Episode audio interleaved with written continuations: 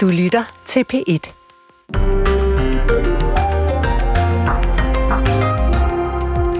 Godmorgen. Velkommen indenfor, og velkommen til 3 timers p Morgen. I dag med Bjarne Stensbæk og Ole Brink. Det er blevet onsdag den 8. november. Og det er dagen, hvor Østrelandsret endelig afsiger dom i den jo meget, meget, meget omtalte sag mellem terrordømte Ahmed Samsam og de to efterretningstjenester PET og FE, altså politiets efterretningstjeneste og forsvars efterretningstjeneste. Og han blev som bekendt terrordømt i Spanien. Han fik 8 år, men han har hele tiden hævdet, at han jo bare arbejdede som agent for de danske efterretningstjenester. Og derfor har han anlagt sagen. Efterretningstjenesterne har ikke sagt så meget i sagen, faktisk ingenting overhovedet, men i dag falder der altså dom. Vi ser nærmere på øh, de beviser, der er blevet fremlagt, og hvilken vej pilen peger i forhold til, om Samsam får ret i sin påstand her i Morgen om et kvarters tid. Så er det også dagen, hvor EU-kommissionen kommer med en rapport, der skal vurdere, hvordan det så går i Ukraine, når det gælder bekæmpelse af korruption. EU's formand Ursula von der Leyen, hun besøgte Kiev i weekenden og fik sagt, at Ukraine har klaret ja, 90 procent af vejen for at opfylde kravene til, at EU kan indlede forhandlinger om optagelse. Men er de nu også det? Ja, måske, måske ikke. En ting er i hvert fald sikkert. Korruption er stadig et stort og tungt problem i Ukraine. Mere om det lidt senere. Først den her time begynder vi i Gaza.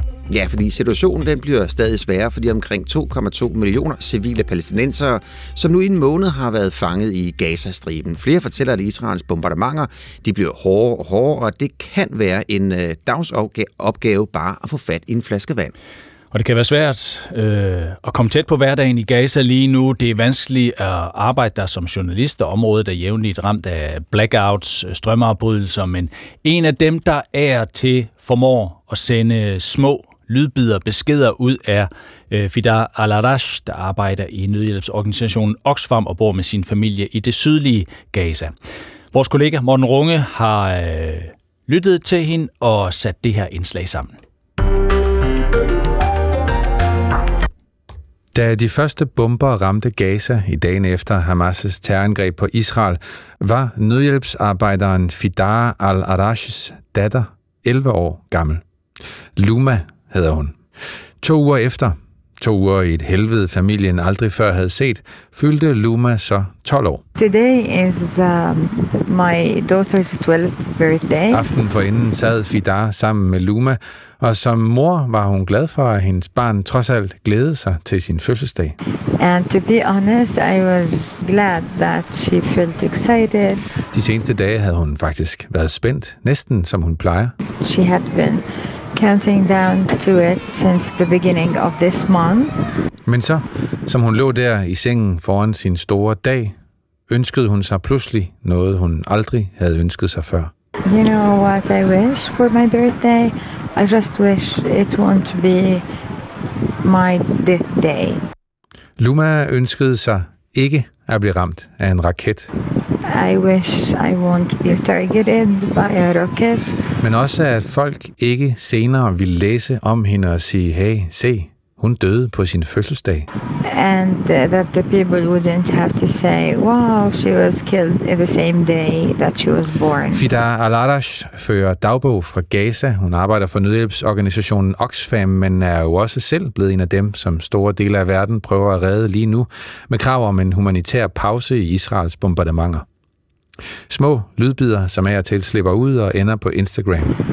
So, yeah, this is just a glimpse of our everyday life in Gaza. Fidar al-Arash bor i det sydlige Gaza, men hvis man tror, at det er sikkert, at det er jo i det mindste, at det er den israelske her opfordrer folk til at gå hen, så nej. Uh, you might think it's safer or it's away from uh, the war that's raging around us. It's not. It's not. Selvom de ikke direkte har oplevet bomber ned i det hus, de bor i, så hører de lydene, ser lysene, mærker bomberne. Um, the sounds, the lights, the bombing, it's indescribable. Like it's uh, Det er ubeskriveligt, siger Fidar al-Arash, men så alligevel ikke. like a sun rising in the middle of the night from the intensity of uh, of the bombing. Og når den rigtige sol så står op, er det altid med chokerende nyheder. Ting, man nu kan se rigtigt. I morges 10 døde kroppe i deres gade. We wake up to news of uh, dead bodies in the streets. Der er gået en måned siden det begyndte, og Fidar al-Arash har sagt mange gange, at det her var godt nok den værste nat. Last night was maybe the worst since the beginning of the war. Nu er det så begyndt at gå op for hende, at det siger hun hver morgen om den nat, der lige har været. But the thing is, we say that about each night. This night is the worst. And then the next night comes and it's even worse. Hver nat kommer den her usikkerhed, om de selv dør, om nogen de kender dør, om hvad der i det hele taget er sket. Man venter og venter og venter og spekulerer. Waiting, waiting, waiting, and speculation of what happened where, who got targeted, who, who you lost or you might have lost. Og det er som om det at vente på nyt næsten er blevet en følelse i sig selv. This is the main feeling. And then there's the difficulties of living. Så er der det at komme igennem dagen. Masser af opkald til venner og bekendte. You have to do a lot of um, calls and communications with many people Hvor er der vand? Hvad koster det? Er der kø? Er det rent? to check where the, the there is available water, if there is a long line to wait, um, the water a little bit clean, drinkable or not. Men mest af alt venter Fidar al-Arash nok på, hvornår den sidste dag kommer. Hvornår den bombe falder, som ender med at slå dem ihjel. We're literally waiting the the the bomb that's gonna kill us. Fortalte altså Fidar al-Arash, Oxfams beskyttelsesofficer i øh, Gaza. Lars Kok, generalsekretær for Oxfam Danmark, hvor altså Oxfam, hvor øh, Fidar al-Arash er ansat er med os nu. Godmorgen. Godmorgen. Lars Kok, hvad tænker du, når du hører hende sige, at hun bare venter på bomben? Jamen, Jeg har hørt det her videoklip før, og jeg bliver berørt øh, igen, når jeg hører det. Ikke? Øh, Vidar, hun er jo en blandt øh, de 2,3 millioner mennesker, der lever i Gaza, som lever på denne her måde, som nu i en måned øh, lever i en konstant øh, øh, fare for at blive ramt af denne her bombe, og hvor de bor med deres, som også med Fidar, med deres øh, familier. Øh, det er 40 procent af, af, af beboerne i Gaza er børn. Og de går i seng hver nat og har den her, står vi op næste morgen, eller er vi blevet slået ihjel af en bombe. Det er jo en, det er en helt ubærlig måde at, at leve i usikkerhed på mm. med den øh, krig, der er nu. Hun er ansat hos jer. Hvorfor er hun ikke for længst kommet ud? Jamen, det er jo svært at få folk ud. Øh, altså, der, er- der er, det er meget få mennesker, der har fået lov at komme ud af Gaza. Øh, det er sådan, at både med vores medarbejdere og med vores partnere, der laver vi øh, noget hjælp. Altså, det lykkedes os at, at, at kunne levere øh, forskellig hjælp, øh, særligt sådan nogle hygiejnekit til omkring 1000 familier her i løbet af de sidste par uger. Øh, og det der, altså, vi har det sådan med vores medarbejdere, vi vil gerne tage dem ud, hvis hun vil, og jeg tænker, hun har brug for at komme ud. Altså, det er jo psykisk ekstremt belastende. Mm. Øh, men det kan vi sådan set ikke. Øh, vi kan ikke nødvendigvis få hende ud. Men jeg synes, det der er vigtigt også at huske, det er, at hun er bare en blandt øh, flere millioner mennesker, som har det på denne her måde. Og derfor så er svaret jo, altså jo, svaret er for os selvfølgelig at prøve at få vores medarbejdere ud, men svaret for de to millioner mennesker, andre mennesker, det er jo i virkeligheden bare en våbenhvile, så vi kan øh, få stoppet denne her usikkerhed, få stoppet denne her altså død og ødelæggelse, som der foregår lige nu i Gaza. Og som situationen er nu i de her dage, øh, hvor det stadigvæk er ekstremt voldsomt, det er stadigvæk ekstremt farligt at være i Gazastriben, der er så åbnet en lille smule for, for nogle øh, nødhjælpslastbiler, der får lov til at køre ind. Hvor, hvor er det I som organisation har bedst mulighed for at hjælpe? Jamen, som situationen er lige nu, lige på grund af, at det er meget få øh, nødhjælpsartikler, der kommer ind, altså meget lidt vand, mad, øh, medicin, øh, udstyr, så er det rigtig svært at lave noget. Vi har nået omkring 1000 familier med forskellige hjælp til både fødevare og hygiejne, men det, det er jo meget begrænset, hvad der er. Øh, så det, det, der skal til for, at vi og andre nødhjælpsorganisationer kan for alvor øh, sætte gang i hjælpen, det er for det første, at der kommer forsyninger ind i Gaza. Altså lige nu er det jo en dråbe i havet, det der kommer ind af lastbiler. Og for det andet, så det, skal der være en sikkerhedssituation, så både vi og folk i Gaza kan bevæge sig rundt uden at risikere deres liv. Og det handler om at få lavet denne her våbenhvile. Så det, det er adgang, altså humanitær adgang, og så er det at få lavet en våbenhvile. Det er helt afgørende. Så snart det er der, så står både vi og alle andre øh, klar til at, altså vi, vi kommer til at lave både fødevareuddeling, men i høj grad også at kigge på vand, altså vi er gode til at, til at reparere vandsystemer, for dem op at køre igen, hvilket altså et af de helt store mangelvarer lige nu, det, det, det er rent vand, som også Fidder beskriver. Mm, nu du, du taler om våbenhvile. Øh, som storpolitisk, så bliver der talt om fra USA's side en humanitær pause på en eller anden måde. Kan, kan, altså, mm, alt efter hvad der ligger i det, øh, kan, kan sådan en humanitær pause også hjælpe gøre en forskel? Altså, jeg tror, der ligger i en humanitær pause, der ligger sådan en, ja, en pause, hvor der er mulighed for, for at få nogle varer, noget nødhjælpsmateriel øh, ind, øh, og at der er en mulighed for at bevæge sig rundt uden at blive øh, uden, uden risiko for sit liv. Øh, Øh, det vil selvfølgelig være et, et, et, et, et godt første skridt, men der er brug for en våbenhvile, som har en længere karakter, hvor øh, de her mennesker, to millioner, mere end to millioner mennesker, som reelt lige nu bliver holdt som en form for gisler i en krig mellem Hamas og Israel. Øh, der er brug for en våbenhvile på, som, som skaber en langsigtet løsning for dem. Det er jo en helt, altså, jeg synes, det er vigtigt at huske, det som Fidar beskriver her, den, den følelse, man får i maven, den som, som hun beskriver så godt personligt, det er den situation, som flere millioner mennesker i. Det er jo en helt ubærlig humanitær situation, som vi ikke har nogen mulighed for at respondere på, og det, det bliver vi nødt til at få gennem at få en våbenhvile. Mm, og spørgsmålet er også, hvis hun skulle ud, for eksempel, hvad med de andre? Skal de så ud, skal de også ud 2,2 millioner? Altså, det, det, er jo, det er jo ikke en, det er ikke en løsning lige nu. Øh, altså, der er ikke nogen steder, hvor de kan komme hen. Øh, Ægypten vil ikke tage imod dem. Øh, Israel vil ikke flygte dem ind i Israel. Der er ikke nogen steder, hvor de kan flygte hen. Øh, så, så, så, så det, der er brug for, det er, at der, hvor de bor, altså det er jo deres boligområde. Altså, nu Fidara, hun er flygtet. Øh, hendes, øh, det område, hvor hun egentlig selv bor, der falder bomber, men hendes hus er vist nok ikke blevet ødelagt. Men altså, det er jo folk, der bor der. Det er jo, altså, det, de skal have lov til at kunne bo der og leve et trygt liv. Øh, og det, det er kun en våbenhvile, der kan skabe det. Lars Kok, hvad vil du sige til hende, hvis du kunne sige noget til hende? Jamen, jeg vil sige til hende, øh, øh, pas på dig selv, pas på din familie, øh, først og fremmest pas på dig selv, og at jeg er pavestolt af, at hun øh, bliver ved med at prøve at lave sit arbejde for at hjælpe de folk, der bor i Gaza. Men det er jo, altså, der er ikke så meget at sige, jeg kan jo kun sidde her i sikkerhed i København og være mm. og, og, og, og, og, og begræde den forfærdelige situation, som hun, men også to millioner andre mennesker lever i lød det fra Lars Kok. Tak for det, generalsekretær i Oxfam Danmark. 17 minutter over 6. Lad os øh, kigge på dagens aviser. Jeg står med Jyllandsposten, forsiden af Jyllandsposten. De følger op på regeringens øh, store 2030-plan. Den blev præsenteret i går, og øh, det var jo med finansminister Nikolaj Vammen, der stod og sagde, skal jeg lige finde citatet, han sagde, at det her det er massiv investering i velfærd. Nå, men Jyllandsposten de har så ringet til kommunernes landsforening, og her lyder det, at det løft, som jo er øh, 32 milliarder kroner af velfærden, at øh, ifølge kommunerne, ja, så advarer de om det stik modsatte. Ifølge dem, så er investeringen sandsynligvis ikke engang nok til at opretholde det nuværende niveau.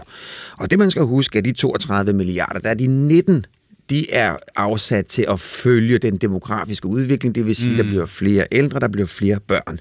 Men altså ifølge Kommunernes Landsforening, så kan det faktisk gå den, øh, den stik modsatte vej, og han siger, ja okay, 32 milliarder kroner ekstra til velfærd, det er jo et stort tal, og så sidder folk og tænker, at nu bliver der mere af det hele og en stor opgradering af velfærden, men det skal de ikke regne med. Og så kommer citatet, nok snarere tværtimod. Og det siger altså Martin Dammer, han er formand for kommunernes landsforening, altså for landets 98 kommuner. Nikolaj Vammen, han, han, han, øh, han sagde, som jeg fik nævnt, massiv investering i velfærd, men han fik jo også sagt, at penge kan bringe os langt, men kommer det her til at løse alle problemer? Nej, det gør det ikke. Ja, forsiden, Jyllandsposten. Ja. Måske ligger der nogle penge, kommunerne kan samle op. De har, altså det, der har jo været fortællingen længe, riget fattes penge, eller i hvert fald kommunerne fattes penge. Vi har brug for flere penge, siger kommunerne. Øh, ja, staten har masser af penge. Kommunerne ja. har så ikke. Øh, politikens forside historie i dag hedder, at de seks største byer i Danmark har et budskab til regeringen. Værsgo, her kan I spare 1 milliard kroner på jobcentrene. Øh, det er København, Aarhus, Odense, Aalborg, Esbjerg og Randers der står bag øh, det her budskab, det her udspil. Øh, de foreslår blandt andet en total ophævelse af de betydelige krav, der i dag bliver stillet til omfanget af samtaler og tilbud til ledige. Desuden bør seniorjobordningen nedlægges en gang for alle, så kommunerne ikke længere er forpligtet til at finde arbejde til de lønmodtagere, der er berettiget til efterløn, men som bliver ledige de sidste år, inden de når efterløns. Eller der er sådan, altså, flere punkter, hvor de siger, her kunne vi faktisk også spare nogle penge, hvis vi bare kunne blive fri for at gøre det, lovgivningen siger, vi skal gøre. Mm. I en periode, hvor der er mangel på arbejdskraft og masser af job og få, virker det lidt besynderligt, at kommunerne er forpligtet til at oprette job, der måske ikke engang er brug for, siger Jens Christian Lytgen, der er øh, venstremand og beskæftigelses- og integrationsborgmester i øh, Københavns Kommune.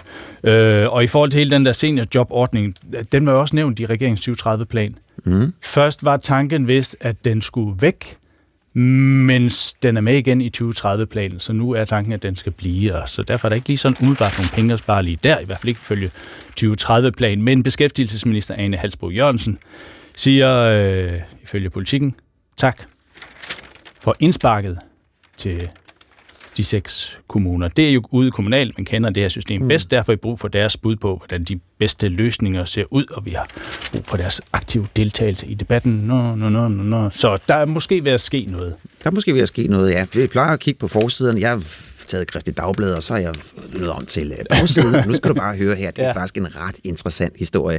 Det er den hellige gral. Ja, ja, intet mindre. Intet mindre, men det er den hellige gral, når det kommer til skatte på havets bund. Og man har jo fundet et, øh, et skib, som, øh, ja, som går for at være den hellige gral. Det er en værdi på noget nær 150 milliarder kroner ombord på det her skib. Og det sank tilbage i øh, 1708 ud for Colombias kyst. Og nu står diskussionen så om, hvem har egentlig ejerskabet til den her hellige gral. Der er to lande, der kæmper om det. Det er Colombia, for det er ud for Colombias kyst, mm. men det er også Spanien, fordi mm. det var under spansk flag dengang. Og de havde gennem 6-7 år indsamlet værdier fra kolonierne i Sydamerika. Er det guld og diamanter, eller hvad er det? Ja, det skal jeg fortælle dig. Den skibet hed San Jose, og det var angiveligt fyldt med 200 ton skatte. Mm. Guld, sølv og så videre. Alt sammen skulle sendes tilbage mm. til Spanien. Så der er Spanien, der er Colombia, og så er der det amerikanske firma, som fandt det her. Og de siger, at vi vil gerne have 10 procent, og 10 procent, det svarer til 70 milliarder kroner. Nå, den sag, den kører altså i... Øh, den kører ved en domstol i, øh, i London. Kristi ja? Dagblads bagside. Ja. En af dagens store historier, de kommer til at foregå i øh, Østerlandsret i dag. Ja, Østerlandsret afsiger dom i retssagen mellem terrordømte Ahmed Samsam og de to efterretningstjenester. PET, altså politiets efterretningstjeneste, og FE, Forsvars efterretningstjeneste. Ja, Ahmed Samsam han fik jo i 2018 en dom på 8 år i Spanien for at tilslutte sig islamisk stat i Syrien. Men Samsam har jo hele tiden hævdet, at han arbejdede som agent for de danske efterretningstjenester under sin rejser. Og derfor ja, så har han lagt sag an mod FE og PET. Begge tjenester har jo været tavse, men der er, jo, der er jo alligevel kommet lidt lyd fra justitsministeren. Han har nemlig sagt, at selvom man er agent, så er man ikke straffri. Samsam kræver, at begge tjenester skal anerkende, at de har samarbejdet med ham i et håb om, at uh, han så kan få straffesagen genoptaget i, uh, i Spanien. I det her dokumentaren, Agent Samsam, sagde Ahmed Samsam blandt andet sådan her. Hvis jeg var blevet dømt for noget, jeg havde lavet, så havde jeg trykket i smilebåndet, og så havde jeg taget den tid, der skulle der skulle til, og så var jeg over det. Men at sidde inden for noget, som jeg ikke har gjort, det er faktisk øh, pisse irriterende. Så kan vi sige uh, godmorgen og velkommen til dig, Frederik Våge. Godmorgen. Du er professor i forfatningsret ved Syddansk Universitet. Og uh, vi faldet over en, uh, en kronik, som du skrev i, uh, i Jyllandsposten i går, hvor overskriften er, derfor kan Samsams beviser vise sig ligegyldige. Under retssagen, som jo har kørt over seks dage siden august, er der blevet fremlagt en række beviser, og flere vidner har jo været i retten. Blandt andet og meget opsigtsvækkende øh, den tidligere ansvarshævende, eller det er nu, ansvarshævende chefredaktør for 24-7, og så tidligere nyhedschef på Berlingske, Simon Andersen, som fortalte, at den tidligere spionchef, altså for Forsvars efterretningstjeneste, Lars Finsen, skulle have opsøgt Simon Andersen for at drøfte sagen om Ahmed Samsam tilbage i 2020. Men de her beviser, Hvilken betydning vurderer du, at de kan komme til at få i den her sag? Potentielt så kan beviserne jo øh, betyde, at, øh, at man øh, pålægger øh, Forsvars efterretningstjeneste og, og politiets efterretningstjeneste at anerkende, at, at Samsam øh, har været agent øh, øh, for, for tjenesterne. Øh, der er vel næppe mange, der, der, der, der tvivler på, at, øh, øh, at der har været en eller anden form for samarbejde, når man ser på, på, på den overvældende øh, mængde øh, af, øh, af beviser, som er blevet, øh, øh som er blevet lagt frem i både øh, avisartikler, dokumentarudsendelser og andre øh, historier. Øh, det er en mærkelig situation på den måde, at man har en overvældende mængde af beviser. Inden sagen gik i gang, var der tre strafferetsprofessorer, der sagde, at de, at de mente, at Samsom havde, havde været agent, øh, og alligevel så er det det, som, som hele sagen handler om, det er, det er om, om han rent faktisk har været det. Øhm, det, det, det, på den måde kommer beviserne kunne få en betydning, men, men det store spørgsmål er så, om, om man i virkeligheden kan bruge øh, domstolene til, øh, til at fastslå, om man har været agent. Det ja. først og fremmest det, sagen handler om. Ja, præcis. Og, og, og derfor tilbage til din overskrift i kronikken. Derfor kan Samsams beviser vise sig ligegyldige. Hvordan skal det forstås? Det skal forstås på den måde, at, at selv hvis Ahmed Samsam fremlagde en, øh, en ansættelseskontrakt, øh, hvor øh, der stod, øh, at øh, han var ansat af Forsvars efterretningstjenester og fik vederlag øh, for det, så er det ikke det samme som, at Østre Landsret vil pålægge efterretningstjenesterne og anerkende det. Normalt vil man jo sige, hvis man har haft en ansættelse, så ligger det øh, øh, fuldstændig inden for skiven af det, man kalder for de såkaldte anerkendelsessøgsmål, at man kan gå i retten og, og for eksempel få, øh, øh, få retten til at fastlægge, at man har krav på løn for det år, man arbejdede et sted, hvis man ikke har fået den, øh, den løn. Men i det her tilfælde med øh, Forsvarets efterretningstjeneste, gør, der gøres det gældende fra kammeradvokatens side, kammeradvokaten, som repræsenterer Forsvars efterretningstjeneste og politiets efterretningstjeneste, at det, som, det, som man beder om i den her sag, øhm, øh, det, øh, det er ikke noget, man kan bede retten om. Man kan ikke bede retten om at slå fast, at efterretningstjenesterne de, øh, øh har, har haft et samarbejde med en. Øh, det er et område, som øh, i princippet, øh, i hvert fald som udgangspunkt, siger man, er dækket af, af øh, immunitet øh, mm, mm, på baggrund af, at øh, der er tale om, øh, øh, om oplysninger, som, som underlagt tavshedspligt, og der er en række bestemmelser i forskellige lovgivninger, der handler om tavshedspligt. Ud fra det udleder man et princip, der siger, at man kan ikke gå i retten og få øh, en efterretningstjeneste til at anerkende, at man har været agent. Mm, det må du lige uddybe, at vi, har en, øh, at vi har en aktør i det her samfund, som kan påberåbe sig immunitet. Ja, det er øh, staten som sådan. Øhm, udgangspunktet er jo, at, at, at statsmagten, alle dele af, øh, af statsmagten er øh, øh, øh, det, det, man kom fra i 1849, da vi fik øh, vores grundlov, det var, at staten var immun over for, over for søgsmål. Og vi ser stadigvæk øh, nogle tilbageværende elementer af immunitet på mange måder. Øh, vi så det for eksempel i, øh, øh, i, i, i Samsam-sagen her, hvor at øh, man ikke var øh, forpligtet til at øh, sende embedsmænd i retten og vidne i sagen. Øh, de, det, det, det er øh, sådan, at man, man fortsat på forskellige områder i, i, i lovgivningen siger, at statsmagten, de er altså immune over for søgsmål. Man kan ikke pålægge dem forskellige ting, der relaterer sig til, øh, til, til, til, til øh, øh, søgsmål, og, og det at gå i retten. Øh, og det er på en måde, kan man sige, sådan en pendant til borgernes frihedsrettigheder, fordi efterretningstjenester, øh, de, øh, de kan ikke øh, påberåbe sig menneskerettighedskonventionen. Øh, menneskerettigheds, øh, e-, efterretningstjenesterne, de kan ikke påberåbe sig grundloven. Øh, de har ikke nogen frihedsrettigheder. Borgerne frihedsrettigheder. Øh, til gengæld kan man sige, så, øh, så har man øh, som, som stat øh, immunitet over for nogle af borgernes øh, søgsmål. Det, det er så øh, den måde, som man kan sige, efterretningstjenesterne har privatliv på, hvis man skal øh, anskue øh, det her øh, fra et retligt perspektiv. Mm, mm. Så, så øh, Frederik, hvor, hvor efterlader det her sammen sammen? Jamen, det, det store spørgsmål her, det er, det er egentlig, hvad man kan få en dansk domstol til at gøre. Kan man gå i retten og, få, øh, for, og, og, og, og bruge simpelthen øh, det, man kalder for et anerkendelsessøgsmål øh, til, at, øh, til, til, til at anerkende, at man har været, øh, været agent. Samtidig vil jo gerne bruge øh, de oplysninger, der kommer fra retssagen og, og fra, fra øh, et dom over efterretningstjenesterne til at tage ned til Spanien og forsøge at få, øh, at få sagen øh, genoptaget. Og, og, og der kan man selvfølgelig stille spørgsmålet. Nu er, er der blevet lagt så utrolig mange beviser frem, og det omkøbet under strafansvar, der folk, der har afgivet forklaring. Uanset hvordan den her sag falder ud, så kan de beviser jo bringes ned til Spanien. Så først og fremmest har det her været en informationsproces. Øh, den her retssag, den har genereret en masse oplysninger, øh, som, øh, som kan få betydning for, om sagen kan blive genoptaget i Spanien, mm. og, og, og det vil blive interessant at følge, uanset udfaldet fra landsretten. Ja. Når det så er sagt, så ryger sagen jo formentlig videre til, til, til, til højeste ret, men det er en, en, en meget vigtig og principiel dom, der kommer i dag. Ja, vi kan lige nå, at du også er inde på, at sagerne mod mod Claus Hjort Frederiksen og Lars Finsen jo blev droppet, og at det godt kan få en betydning for Østrelandsrets afgørelse i dag. Hvordan det? Mm, man kan sige, at det kan få en betydning, fordi man har påberåbt sig et generelt princip øh, om, om hemmelighed, øh, kan man sige, om tavshedspligt og, og, og lignende, øh, til støtte for, at efterretningstjenesterne ikke skal øh, blive pålagt øh, og udtale sig om, om, øh, om tjenesternes øh, aktiviteter. Øh, I kendelserne omkring øh, Hjorter og Finsen, der slår højesteret fast, at hvis det er en, en, en oplysning, som er fremme i det åbne, øh, hvis det er en offentlig hemmelighed, så kan man altså ikke øh, øh, bruge det som, øh, som, som begrundelse for, øh, for ikke at hjælpe en borger, øh, eller øh, i det her tilfælde for, for, for, for, for hemmeligholdelse. Og den, øh, den argumentation, øh, den vil også kunne være relevant i forhold til Samsung, fordi man vil sige, landsretten vil kunne slå fast, at øh, det her, det er ikke nogen hemmelighed. Det ligger fuldstændig fremme i det åbne, præcis som kendelserne omkring Hjort og Finsen. Og derfor så er der ikke noget problem i at pålægge efterretningstjenesterne og bekræfte, at, øh, at Samsung har været agent. Mm.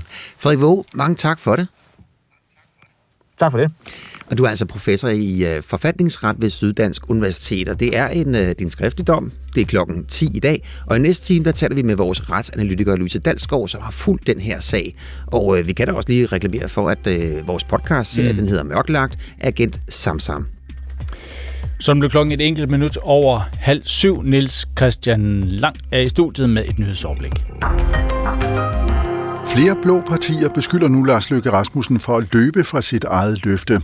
I 2015 satte Lars Løkke Rasmussen som formand for Venstre hele sit statsministerkandidatur ind på, at de offentlige udgifter ikke måtte stige mere end 0,6 procent.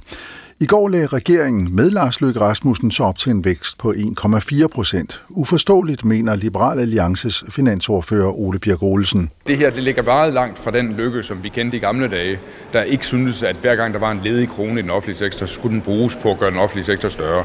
Men 2015 var en anden tid, siger Lars Løkke Rasmussen. Det er en rigtig, rigtig god idé at investere mere i vores skoler, i vores sygehuse, i vores ældreomsorg, under den ene betingelse, at vi har pengene. I dag kommer en rapport over, hvor langt Ukraine er kommet på at nærme sig EU's krav for at komme ind i fællesskabet. Det handler blandt andet om korruptionsbekæmpelse, og det går ikke ret godt, hvis man skal tro, tro antikorruptionsdemonstranten Olena fra havnebyen Odessa. Навіть дитину до школи віддати до тієї школи. Hvis du vil have dit barn ind på en bestemt skole, så kigger alle i dine lommer. Alle sammen, siger hun. Men selvom der stadig er masser af dagligdags eksempler på korruption, så mener lederen af det internationale antikorruptionsaktionscenter i Ukraine, at landet er kommet i mål. If you talk about the conditionalities Ukraine received for this EU Når det kommer til de målsætninger, som Ukraine har fået af EU, så mener vi, at de nu er i mål, siger centrets leder Tetiana Shevchuk. Og det er der mere om her i P1 Morgen lige om lidt. Vejret har slået endnu en kedelig rekord. Oktober måned blev den varmeste oktober, der nogensinde er målt i verden. Det har EU's klimatjeneste Copernicus offentliggjort i nat. Middeltemperaturen på verdensplan for oktober endte på 15,3 grader, og det er hele 0,4 grader over den tidligere rekord, som oktober 2019 stod for. Og så til dagens novembervejr. Den står på spredte byer her til morgen, færre af dem op ad formiddagen. 6-10 grader og lidt til frisk vind fra vest og sydvest. Ja, og lige om lidt, det er nu, som du fortalte, Niels Christian Lang, øh, EU-kommissionen kommer i dag med en rapport, der vil vurdere, hvordan det går i Ukraine i forhold til blandt andet korruptionen. Ukraine er lige nu nede som nummer 116 på Transparency Internationals liste over, hvor hårdt plaget alverdens lande er korruption. Så ud af 180 lande er Ukraine altså nummer 116. En liste, som øh, Danmark for øvrigt topper. Ukrainerne selv ved godt, at deres land har problemer med korruption, blandt andet i bydelen Odessa, hvor øh, flere indbyggere hver uge mødes til protester. Коли я вчилася в універс... в академії е, та отримувала вище е, вищу освіту, дякую. Е, був приклад, коли... Ja, det her det er Daria, der fortæller, hun fortæller, at øh, da jeg skulle tage min afsluttende eksamen på universitetet, nægtede vores lærer at give os karakter, hvis ikke vi betalte. Det galt uanset hvor flittig du havde været, eller om du havde bestået alt indtil da. Det var skidt, men vi endte alle sammen med at betale, for hvis en af os nægtede at betale, ja, så ville ingen få sin karakter. Anna Gårdslev, DR's europakorrespondent med os fra Kiev i Ukraine nu. Godmorgen. Godmorgen. Anna, det er dig, der har talt med de her demonstranter. Øh, når vi ser på øh, korruptionen i Ukraine, hvor, hvor tung ligger den så stadig hen over landet? Jamen, den ligger jo over den hele. Den ligger på alle niveauer af samfundet. Hvis vi taler om hverdagskorruptionen, som øh, Dardia beskriver her, og hun er bestemt ikke den eneste, der har oplevet det her, ja, så handler det netop om en plads i øh, børnehave. Måske en børnehave, der ligger tæt på, hvor du bor. En god skole. Hvis du øh, har svært ved at bestå øh, teoridelen af dit kørekort, eller som end også den praktiske, så vil du kunne købe dig til det. Øh, det er fuldstændig øh, almindeligt, vil jeg nærmest sige, at man betaler for netop for eksamenskarakterer, eller for at få lov til at få en plads på et bestemt kursus hos lægen. Hvis du vil til hos den læge, der har et godt ry, og som er specialist i det, du fejler, mm. så kan det også koste dig. Hvis du vil have en røntgenundersøgelse hurtigt, øh, som ligger et eller andet sted i systemet, så er det helt almindeligt at betale et ekspresgebyr. Så det her, det er på alle niveauer af samfundet. Og så har vi set de store øh, skandaler, som nu her i krigen, under krigen er kommet frem i lyset, øh, som handler om offentlige indkøbere, som har købt ja, ubrugelige uniformer til soldater til overpris, eller mad til overpris til soldater, og så har de stukket de her embedsmænd og politikere differencen i egen lomme. Mm. Det ser vi så under krigen, men det er jo foregået i alle mulige andre sektorer og foregår stadigvæk øh, den storstilede økonomiske svindel og kriminalitet. Og white tickets-fænomenet, som også er opstået her under krigen, hvad er det, det går ud på? Det går ud på, at hvis du er mand i den soldateregnede alder, og du ikke vil indkaldes, ja, så kan du købe dig fri. Typisk via en øh, falsk lægeerklæring. Nogle gange så involverer det også øh, de lokale sessionskontorer. Og det, du kontakter typisk en, en mellemmand, og han sørger så for, øh, for processen. Og det har jo betydet, har vi også set her, at cheferne for samtlige regionale stationskontorer er blevet fyret. Indirekte var det også med til at koste øh, den tidligere forsvarsminister jobbet. Øh, for nylig blev en læge anholdt i Odessa med 250.000 dollars i kontanter på sit kontor, øh, som med, tidligere kostede det mellem 4 og 6.000 dollars øh, at købe sig fri. Og fra de mennesker, som vi er i kontakt med, som forsøger på at købe sig fri, så får de at vide, at det kører stadig væk. Men mm. det er mm. altså blevet dyrere nu, fordi risikoen er højere. Og det er noget, der sætter ja, sindssygt for, her i Ukraine. Ja, for Ukraine er jo ved at sætte fokus på det, eller har sat fokus på det. Du har mødt en gruppe ukrainer, der er sendt på efteruddannelse i korruptionsbekæmpelse. І нам потрібно буде показати, Уже, що ми уже є Vi skal bevise, at vi er værdige til at modtage penge, at vi er til at stole på, at pengene bliver brugt til formålet, fortæller hun altså her, Anna Gårdslev. Hvad er det, de lærer på det kursus? Det her, det kursus, øh, lige det som jeg var til, ja, det var en gruppe mellemledere fra den offentlige sektor, øh, som øh, blandt andet fordi, at flere af deres arbejdspladser jo slet ikke opererer, som de plejer her under krigen, ja, så bruger man tiden på at lære om øh, antikorruption. Hvordan spotter, eller lære om korruption, hvordan spotter du det på din arbejdsplads? Hvad hvilke krav skal den enkelte ansat leve op til? Er det ok at modtage gaver? Nej, det er det ikke. Øh, er det ok at ansætte sin søster? Nej, det er det heller ikke. Øh, det er en enorm lang og, øh, og besværlig proces. Øh, vi hørte også, at, at flere af, af kursusdeltagerne jo er i tvivl om, øh, hvor går grænsen? Øh, hvor skal jeg som mellemlederchef? Øh, hvordan skal jeg instruere nye ansatte? Hvad er OK, mm. og hvad er øh, ikke OK? Og det, på den måde har krigen skubbet til hele den her proces, simpelthen fordi korruption jo i dag er et spørgsmål om liv eller død. Øh, alle kæmper for deres overlevelse. Ukraine kæmper hver dag for øh, sin overlevelse som øh, nation. Soldaterne kæmper for deres overlevelse ved frontlinjen, og i den situation, der vækker det enorm harme, når øh, mennesker bruger lige præcis den situation, hvor alle kæmper for at overleve, til at mm. berige sig selv. Og så vinker jo et eventuelt medlem, eller et medlemskab yeah. af EU, det vinker jo ude i horisonten.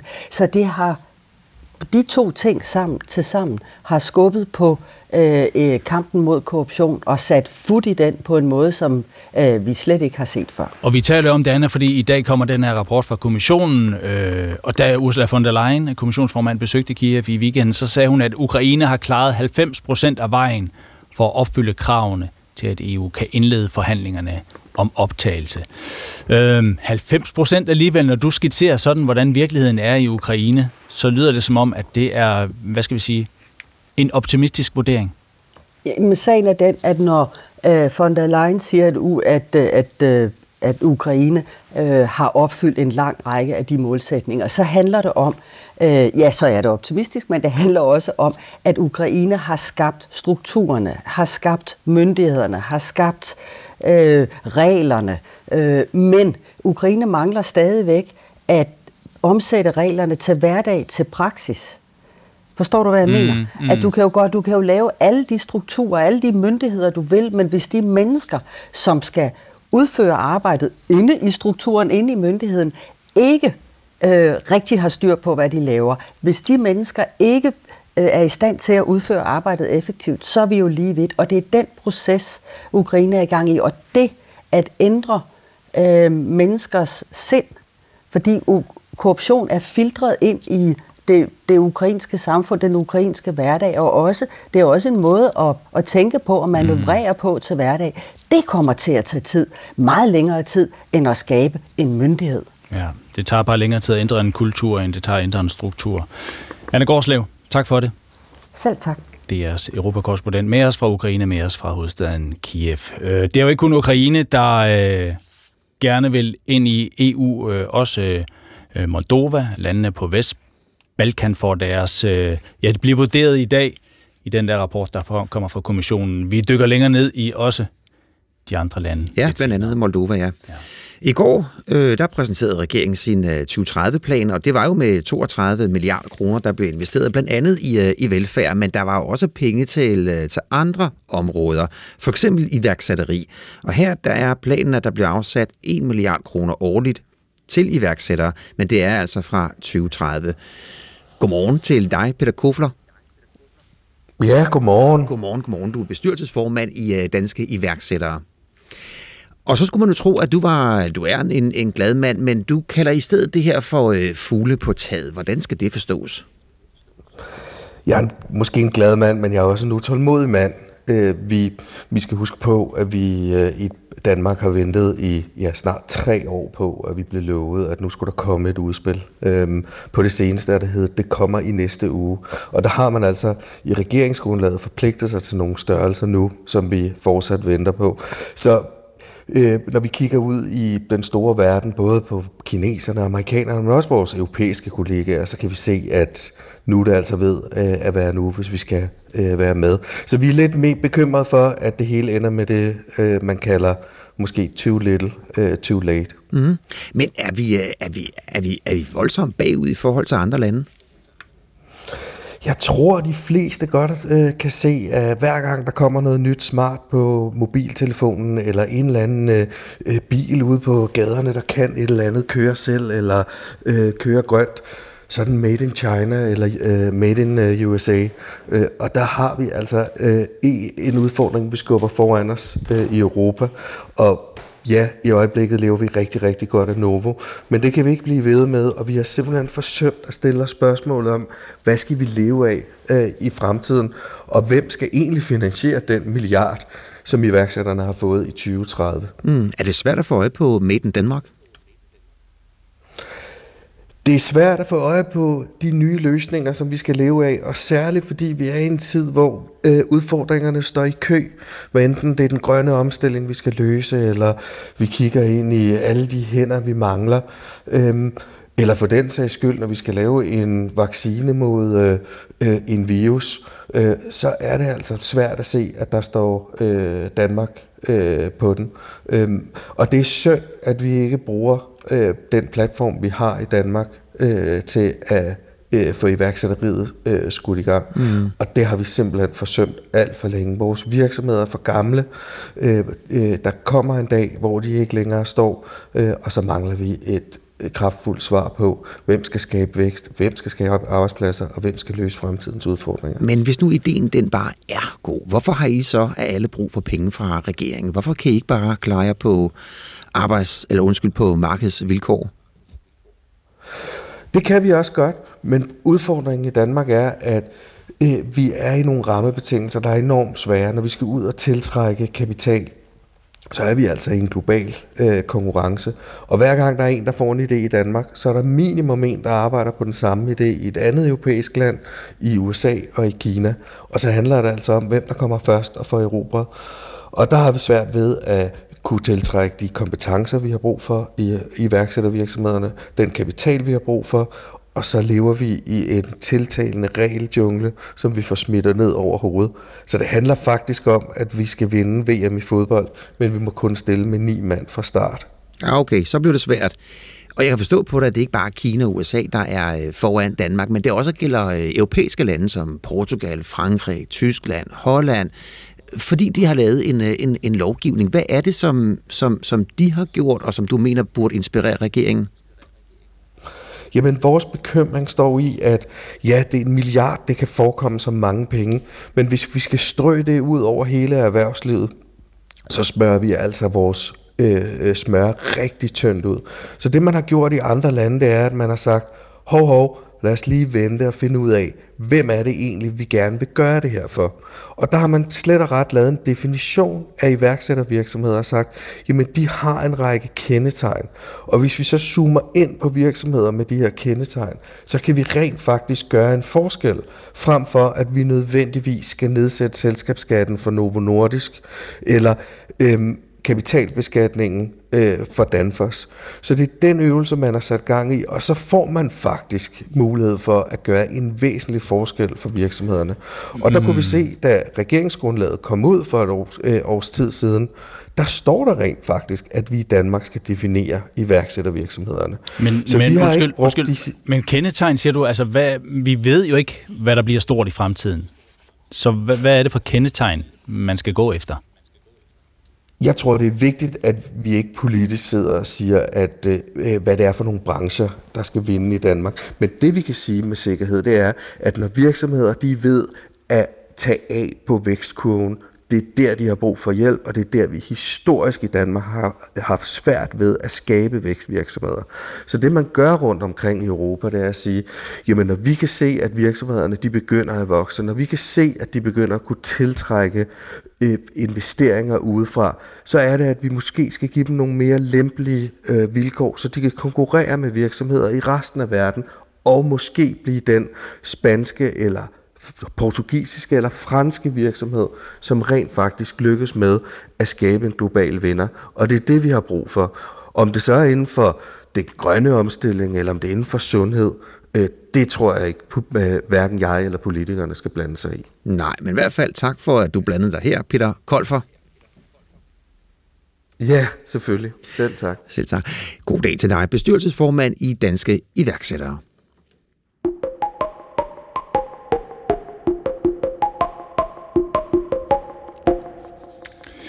12 minutter i syv. Det er jo efterhånden, ja det er vel godt tre uger siden, at der var valg i Polen. Øh, puslespillet om den nye regering er dog ikke faldet på plads endnu. Og det kan godt gå hen og øh, trække yderligere ud. Umiddelbart så vandt tre pro-europæiske partier med oppositionslederen Donald Tusk i spidsen flertallet ved valget, men her mandag aften meddelte den polske præsident Andrzej Duda, at hans partifælle, den nationalkonservative Morawiecki, fra Lov- og Retfærdighedspartiet først skulle have lov til at forsøge at danne regering. Ja, partiet fik flest stemmer ved valget, men altså ikke et flertal. Dlatego po spokojnej analizie i przeprowadzonych konsultacjach postanowiłem powierzyć misję Jeg har besluttet at give premierminister Morawiecki opgave med at danne en regering. På den måde har jeg besluttet at videreføre den gode parlamentariske tradition, hvor det vindende parti som det første får mulighed for at danne regering. Lød det altså fra den polske præsident. Anna Werenberg er med os nu. Godmorgen. Godmorgen, Anna. Godmorgen. Polen-ekspert, forskningsmedarbejder ved Koldkrigsmuseet Langelandsfortet. Øh, ja, altså Lov- og Retfærdighedspartiet har ikke flertal til at danne regering. Det ved vi, det kan vi se i tallene. Øh, de kan heller ikke samle flertal med andre partier, og alligevel har den polske præsident givet dem serveretten, kan vi sige. Hvorfor egentlig? Ja, altså det, det er jo øh, helt usædvanligt i sådan et, et demokrati at gøre det, men øhm, det, han gør det nok i virkeligheden mest for øh, af hensyn til sin egen position, for han kommer jo fra regeringspartiet, og der er meget, der tyder på, at han gerne vil blive ved med at have et godt forhold til regeringspartiet, og måske også have mulighed for at gøre karriere der senere, når han ikke er præsident længere. Det er nok det bedste bud på, hvorfor han gør det. Øhm, fordi det, det, øh, det er sådan lidt til grin, og det er noget, der har trykket overskrifter også øh, uden for Polen i hele verden, fordi alle partier har været ude at sige, hvem de foretrækker som premierminister. Det er fuldstændig klart, at øh, der, øh, der er flertal for Donald Tusk. Mm. Øhm, så, øhm, så altså forklaringen er nok, at han, at han prøver ligesom at redde sig selv, fordi at han ville blive udråbt som forræder øh, af regeringspartiet, hvis han var den nu, der gik ud og sagde, at jeg giver Donald Tusk øh, øh, serveretten nu. Selvom alle øh, godt ved, hvor den, hvor den lander hen. Men der er ikke noget i polsk lovgivning, der siger, at det største parti skal have mulighed for at danne regering først. Det er ikke, det er ikke derfor. Nej, det er det ikke. Altså, der kan man sige, at altså, Polen har jo kun haft demokrati siden 1989, så der er jo ikke, du kan sige, i Danmark eller i USA eller andre lande, der er der måske flere hundrede år øh, tradition for, hvad man gør. Så traditionen er jo kortere i Polen, så han kan jo godt sige, at traditionen er, at det største parti får chancen. Det er sådan set rigtigt nok. Mm. Men, øh, men man kan sige, at i et demokrati, så, så bør man jo altså ikke gå rundt og spilde tiden, men netop give øh, serveretten til den, som man kan se kan mm. danne flertal. Hvordan har reaktionerne været? Hvordan har reaktionen været fra Donald Tusk for eksempel? Jamen, øhm, Tusk, øh, han havde måske et eller andet sted håbet, at det var ham selv, der fik serveret, men det er på den anden side heller ikke helt uventet, fordi at øhm, øh, altså, der, øh, Duda spiller jo på samme måde, som den polske regering har spillet de sidste otte år, meget, meget hårdt. Men altså, Tusk, han øh, afbrød det, han han var nede og besøgte øh, øh, nogle vælgere nede i Vodotslav, dem der havde stået i kø til klokken 3 om natten, dem tog han ned og besøgte. Men der, der, der afbrød han mødet med dem, og så tog han direkte til Warszawa for at holde hastemøde med sine koalitionspartnere. Så det er alligevel også et problem, han skal håndtere og holde sammen på sine koalitionspartnere nu i den her ventetid. Øhm, og han skrev så på, øh, på X der, øhm, de er allerede væk, eller øh, de er der ikke længere. Altså sådan som kommentar til, øh, bare rolig, vi skal nok komme og overtage øh, regeringsmagten. Mm. Så hvad hedder, øh, ja, hvad hedder tidsrammen herfra? Hvor lang tid skal der gå med, hvad skal vi sige, øh, den her mellemløsning, indtil den rigtige løsning kommer? Jamen altså, parlamentet træder sammen på mandag den 13. Øh, og der vil øh, Modawiecki, det nuværende premierminister, så få øh, serveretten. Og så kommer det lidt an på, hvor hårdt han spiller derfra. For der er nogen, der mener, at han, de kan trække den faktisk en hel måned, hvis han først ligesom kommer med en regering og får den indsat, og så først derefter venter 14 dage med at skulle have det her tillidsvotum fra parlamentet. Men det kan også være, det, altså, der er mange, der, der siger cirka 14 dage, fordi det er det, der er fra man laver sin regering til, mm. man skal have et tillidsvotum. Men det må vi lige se, hvor hårdt de kommer til at spille, om han kommer til at, at komme med et helt ministerhold, eller om han bare i gåseøjne kommer til at konstatere, at han ikke kan, danne, øh, han ikke kan få et flertal bag sig. Fortalte Anna Werenberg. Tak for det. Selv tak. Polen Ekspert, forskningsmedarbejder ved Koldkrigsmuseet Langelandsfortet. Det danske farvand gisper efter vejret, det har vi hørt jo mange gange siden, øh, siden i hvert fald forsommeren. Og i løbet af sommeren, ja, der kom der endnu en rapport, der konkluderede, at de danske farvande har været det kraftigste ildsvind hen over 20 år. Tilbage til forsommeren. Det, som virkelig fik mangens øjne op for, at der, at der er store problemer. Det var Vejle Fjord, hvor dykker jo i øh, fandt en skruppe i løbet af 72 timer. Ja. Øh, og det her kraftige ildsvind betyder, at øh, havbunden bliver gold som en ørken, som en vandørken, og øh, nogle steder danner et såkaldt lilagen af svolbakterier. Nogle steder dør fiskene, skyller op på bredden, nogle steder forsvinder de bare. Øh, fiskene trækker ud, trækker væk. Ja, og kigger vi på søerne, så er der kun 5 ud af 986 søer, som er det, man kalder for god økologisk tilstand. Og ifølge eksperterne, ja, så er en af forklaringerne på det her landbruget, altså at der, at der dyrkes alt for meget landbrugsjord. Derfor så skal det udtages, så der dermed siver mindre kvælstof ud i havet, og dermed mindre iltsvind. Her på Pit Morgen har vi forsøgt på at få svar, hvad politikerne vil gøre ved det, for at redde det nødlidende hav og søerne. Og nu er turen kommet til dig, Charlotte Bakker Hansen. Godmorgen. Godmorgen. Du er miljøordfører for Regeringspartiet Moderaterne, og øh, planen det er jo at, øh, at udtage 100.000 hektar landbrugsjord. Lige nu er der kun udtaget ja, et sted omkring 400-500 hektar. Jeg har regnet mig frem til, at det er cirka 0,5 procent af det, som skal udtages, når vi er fremme i, øh, i 2030. Og jeg kan forstå, at du siger, at øh, din øh, tålmodighed eller øh, din, din vinkel er, at nu må vi se at få fart på. Hvad betyder det? Jamen, det betyder jo selvfølgelig, at vi skal se og sætte speed på processen. Altså først så vil jeg gerne starte med at understrege, at nu har vi de her øh, to rapporter, som igen øh, fortæller, hvor alvorligt det står til, både i vores øh, indre farvande og i havene omkring os. Så jeg ser det jo som to ben, øh, vi skal sætte øh, markant ind på. Blandt andet øh, de indre farvande, men også øh, havene omkring os i EU. Øh, og det kommer jo selvfølgelig til at kræve, at øh, vores øh, EU-politikere og de også kommer op i tempo og får presset på nedad, øh, og at vi gør det mere. Mm. For... Men du er jo meget interesseret i at høre, hvad øh, du vil, hvad I vil det, i det område, hvor I har indflydelse, altså Danmark. Vi taler om 100.000 hektar jord, og i øjeblikket er der kun udtaget 0,5 procent. Hvad vil, hvad vil du gøre for at få det op? Det vi vil gøre i Moderaterne, vi har foreslået, at øh, vi opretter et, opretter et øh, af udsætningskonsulenter, som simpelthen går ind og støtter og hjælper den enkelte landmand fra start til slut i processen, så vi får sat øh, hastigheden op. Der har været for mange benspænd, og vi er også nødt til at kigge ind af her, både i kommuner og, og staten, at vi er også en del af det. Men vi tror på, øh, ved at vi opretter, den her øh, specifikke enhed, øh, så får vi sat fart på. Mm. Men en del af det her kritikken har jo været, at øh, det, det baserer sig alt sammen på frivillighed. Altså det er frivilligt for landmændene, om de vil skibbe sig ind i det her. Og når vi er nået frem til øh, 0,5 procent, altså så mangler vi jo øh, ja, 99,5 procent. Er frivillighed så stadigvæk den rigtige løsning? Altså det, jeg oplever, når jeg taler med landmændene, så vil de gerne det her. Det, der har været problemet, det har været præmissen. Og jeg tænker, og vi tænker stadigvæk frivillighedens vej, men hvis det så ikke er nok med, med den indsats, for eksempel, hvis det, vi vedtager det, der er vores forslag, hvis det så ikke er nok til at komme i mål, hvilket jeg tror, det er, hvad får dig til at tro, til at, at, at, at frivillighed stadigvæk er målet, når nu med frivillighed er nået 0,5 procent af vejen?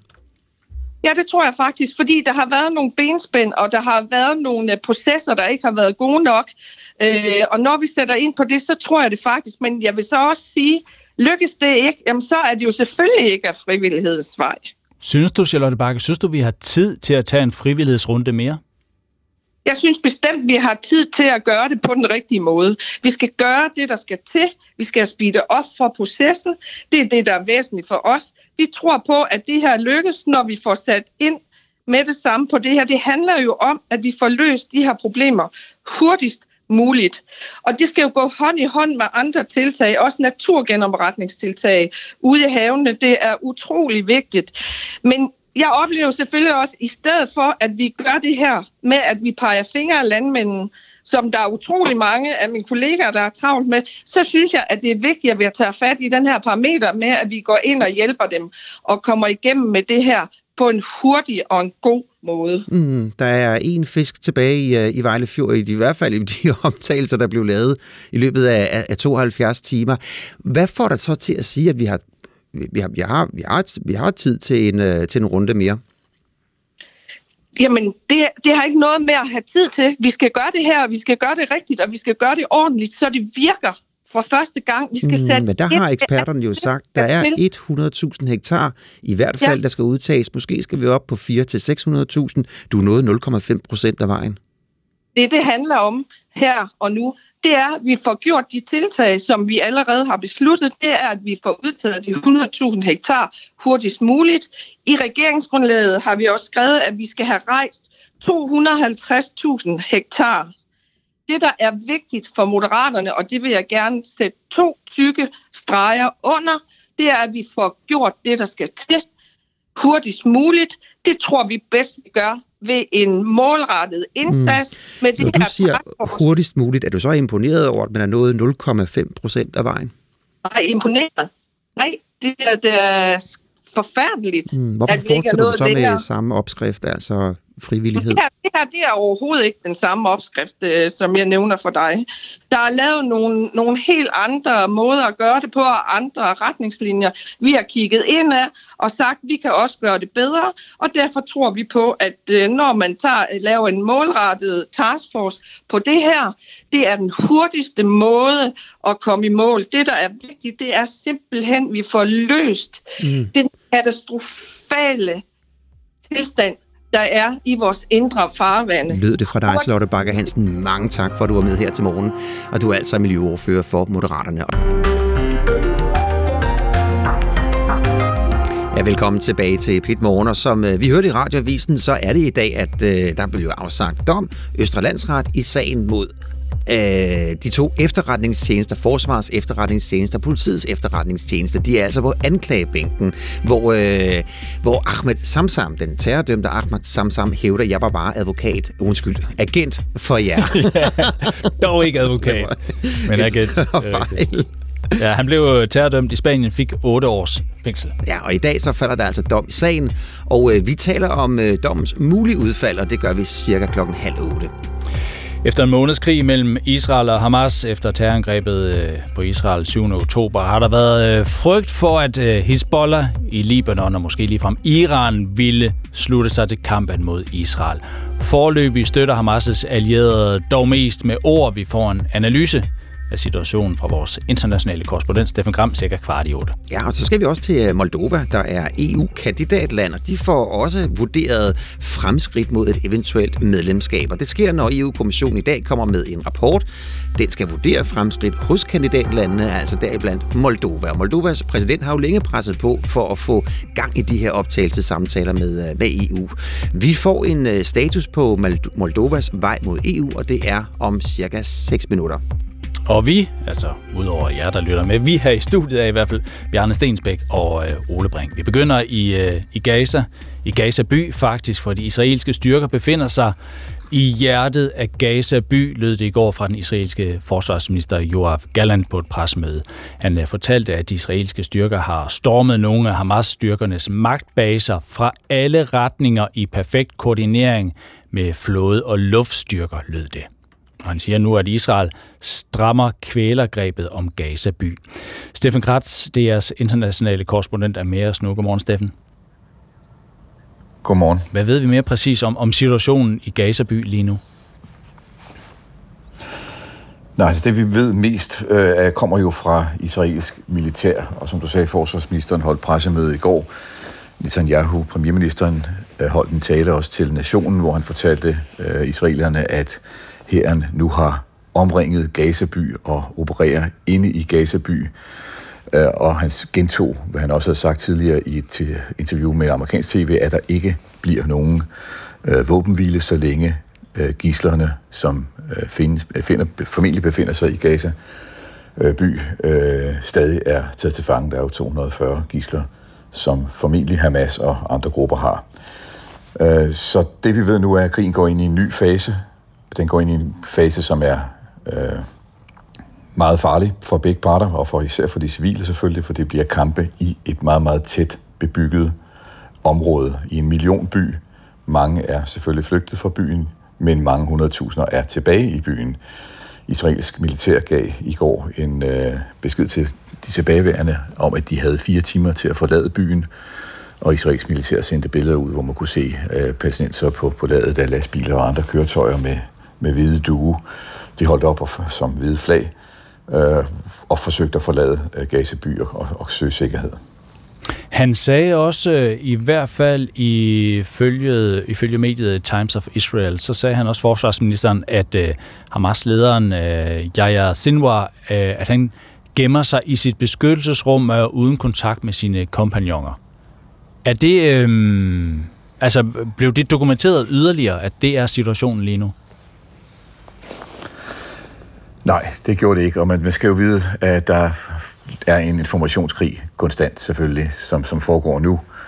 Øh, Israel har et ønske om at virke øh, effektive i deres øh, krigsindsats over for den israelske befolkning, men selvfølgelig også over for fjenden og over for alle andre, der, der følger med. Så der kommer en masse informationer ud fra den side, som, som man ikke kan tjekke, men som bekræfter Israels syn på sagen, som er, at det, det går, det skrider frem, som de har planlagt. Øh, man kan være fornemme på det på, på de øh, informationer, der kommer fra forsvarsministeren, at Israel har tænkt sig at fortsætte krigen. Der er ikke en tale om, at, at nu er vi ved at nå vores mål, tværtimod. Øh, hvad kan man høre om tale, og man også hører Netanyahu, får man fornemmelsen af, at det her kommer til at vare i uger, måske måneder øh, før øh, Israel når, opnår det, man gerne vil, som er fuld kontrol med Gaza by, som jo altså er en millionby, et, et meget, meget stort område, meget tæt befolket område, øh, tæt bebygget område. Øh, så, så man får fornemmelsen af, at, at krigen er gået ind i en ny fase, men at det er en fase, som er en af mange, og at øh, kampene vil vare, vil vare ved lang tid endnu. Mm. Og, og hele, altså der ligger jo ved siden af det, ligger der også en diskussion om, hvad skal der så ske bagefter? Det var der premierminister Netanyahu øh, natten til Øh, tirsdag dansk tid sagde øh, til den amerikanske tv-station ABC, at Israel efter krigen vil tage det overordnede sikkerhedsansvar for Gaza, som hurtigt blev tolket som, at det må jo så betyde, at Israel vil besætte Gaza igen, som man har gjort øh, øh, for år tilbage. Men det var så, øh, Steffen, der, der er også kommet sådan en modificering af, hvad det egentlig er, hvad det egentlig var, der blev sagt, eller hvad det egentlig er, det betyder. Hvad, hvad, hvad lyder tolkningen i dag her til morgen?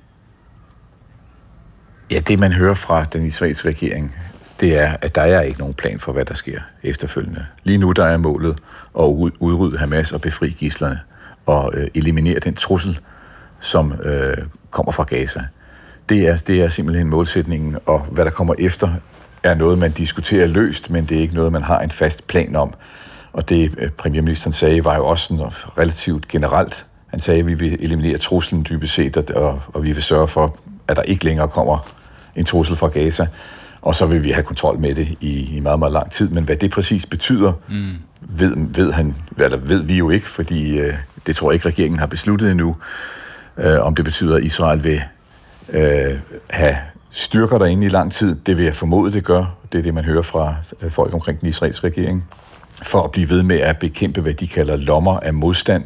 Altså der forudsætter det, at de har allerede bekæmpet Hamas, og så vil de blive i byen med, med tanks og med soldater og, og så videre, og blive ved med at bekæmpe små lommer af Hamas øh, soldater, som måtte befinde sig enten under jorden eller, eller andre steder. Det er jo noget, der kan tage utrolig lang tid, hvis man forestiller sig en by, der er, er på størrelse med, med København, mm. men uendelig meget mere tæt bebygget og tæt befolket. Israel er under pres fra forskellige sider, også fra, øh, hvad skal vi sige, fra, øh, fra vendesiden, fra USA's øh, side. Præsident Biden sagde i går aftes, at han i en uh, telefonsamtale øh, har spurgt Israels premierminister, har bedt Israels premierminister Netanyahu om, at der kommer en pause i kampen i Gaza, og Biden mødte senere pressen i det hvide hus, og der var der så en, øh, en journalist, der spurgte, om, øh, om det så var en, en tre-dages pause, og til det svarede Biden. Chance to talk to him about it. I did ask him for a pause in the past, yesterday. Ja, det er godt nok lidt svært at høre det her, men... Ja, men han får sagt Biden, altså jeg har ikke haft chancen for at tale med ham i dag, altså at tale med Netanyahu. Jeg spurgte ham om en pause i går, vi vender stadig på at høre fra, øh, fra andre folk. Og, og Steffen Kratz, øh, Israel har jo afvist at holde pause i, øh, i angreb på Hamas i Gaza, men hvor længe kan de holde fast i det, med det pres, der trods alt bliver lagt fra, øh, fra USA? Ja, det er et godt spørgsmål, men øh, som John Kirby, der er talsmand for, for det hvide hus, en af talsmændene for det hvide hus, sagde, øh, også i går, så øh, er USA og Israel meget nære venner, men det behøver ikke at betyde, at de er enige om alting. Og der er ingen tvivl om, det kan vi jo høre fra amerikanerne, at hvad de ønsker, men de taler med nogle folk, som føler, at de er ved at drukne, og det er den israelske regering, og derfor øh, ikke rigtig modtager øh, gode råd for omverdenen. De føler, at de bliver nødt til at blive ved, fordi de befinder sig midt i en eksistentiel kamp, kamp der øh, handler om, hvorvidt landet overlever på længere sigt. Øh, men altså, Netanyahu sagde jo også i sin, øh, har sagt, at han er indstillet på, at man kan have nogle korte, måske timelange pauser for at få humanitær hjælp ind. Det er hans perspektiv, det er hans forsøg på at åbne sig en lille smule. Men indtil videre, der har afvisningen været total fra Israel, og budskabet fra den israelske regering er, at så længe Hamas holder gisler, de her 240 mennesker, som blev taget som gisler i Israel og, og slæbt ind i Gaza, så længe de stadigvæk er i fangenskab, så bliver der slet ikke tale om en, en, øh, en våbenhvile. Og det er jo et billede på, at USA presser på, men ikke kan bestemme, hvad der sker i Israel. Og det er selvfølgelig en klemme for øh, den øh, demokratiske præsident i USA, fordi han nu også er under pres mm. fra, sit, fra sit eget parti. Der stemmer i hans eget parti, der mener, at, at støtten er alt for ensidig, og at øh, de civile ofre i Gaza er alt, alt for store. Lyder det fra Steffen Kratz. Tak for det. Steffen Kratz, altså DR's internationale korrespondent. 14 minutter over syv. EU-kommissionen kommer i dag med en rapport, der skal vurdere fremskridt hos de lande, der lige nu er kandidatlande til et EU-medlemskab. Så ventes det, at øh, den blandt andet rummer en øh, anbefaling om, at EU de bør indlede egentlige optagelsesforhandlinger med nogle af disse lande. Ja, Moldova blandt andet er et af kandidatlandene, der får, får vurderet sine fremskridt i rapporten i dag, om der bør indledes forhandlinger om medlemskab med landet. Og i Moldova, der mener landets vestligt sindede regering, at et EU-medlemskab det bør ske hurtigst muligt, blandt andet som følge af krigen i nabolandet Ukraine. Godmorgen og velkommen til dig, Mathilde Kimer. Godmorgen, Mathilde Kimer. Ja, det godmorgen, godmorgen. Godmorgen. Du er DR's Ruslands og Ukraine-korrespondent. Moldovas præsident har jo længe presset på for at øh, få gang i de her optagelsessamtaler. Men hvor langt er man lige nu i øh, Moldova for at, eller fra at kunne blive et medlemsland? Man har i hvert fald øh, forsøgt at have sådan en, øh, en spurt frem mod det her efterår. Maja Sandu, som er præsident i Moldova, har stået i spidsen for en, øh, et, et meget sådan intenst forsøg på at vise EU, at Moldova virkelig gerne vil. Og hvor man kan sige, der for Ukraine er blevet opstillet syv forskellige områder, som Ukraine skal fokusere på, så er der blevet opstillet ni for øh, Moldova. Og de tre af dem øh, har de løst, tre af dem er de på vej med, og tre mangler noget arbejde. Men man håber jo rigtig meget på, at man ligesom skal gå hånd i hånd som et slags par ind i det her EU-venteværelse sammen med den store nabo, Ukraine. Mm. Hvor er den store udfordring? Uh, der, der, er, uh, der er mange, og altså, som jeg starter med at sige, alle ni områder er jo udfordringer, for det er, det er simpelthen betingelser for, at man kan gå i gang med, med samtaler.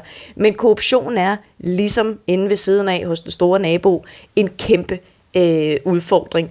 Og ligesom vi hørte Anna Gårdslev sige, at en ting er jo at lave om på strukturerne og reglerne, noget andet er at få embedsmænd og folk i det hele taget til at følge dem. Hvor, hvor, hvor stort er problemet med, med, med korruption i Moldova? Øh, ej, det er, øh, det er desværre øh, gigantisk. Altså, jeg tror, at landet har haft det, der sådan komparativt, den lille størrelse, det er et meget fattigt land, øh, er, er en af de største i, øh, i verdenshistorien. Der var et år, hvor man fik afsløret en korruptionsskandal for en milliard dollar, og det var altså øh, en 8. del af hele landets øh, BNP. Så, så det er øh, det er meget omfattende, og det er ikke nemmere ved, at landet i princippet er, er ret splittet i forhold til, hvilken vej man skal gå, hvor du har en anselig del op mod en tredjedel, der egentlig måske synes, at øh, den, den russiske sti virker mere øh, appellerende.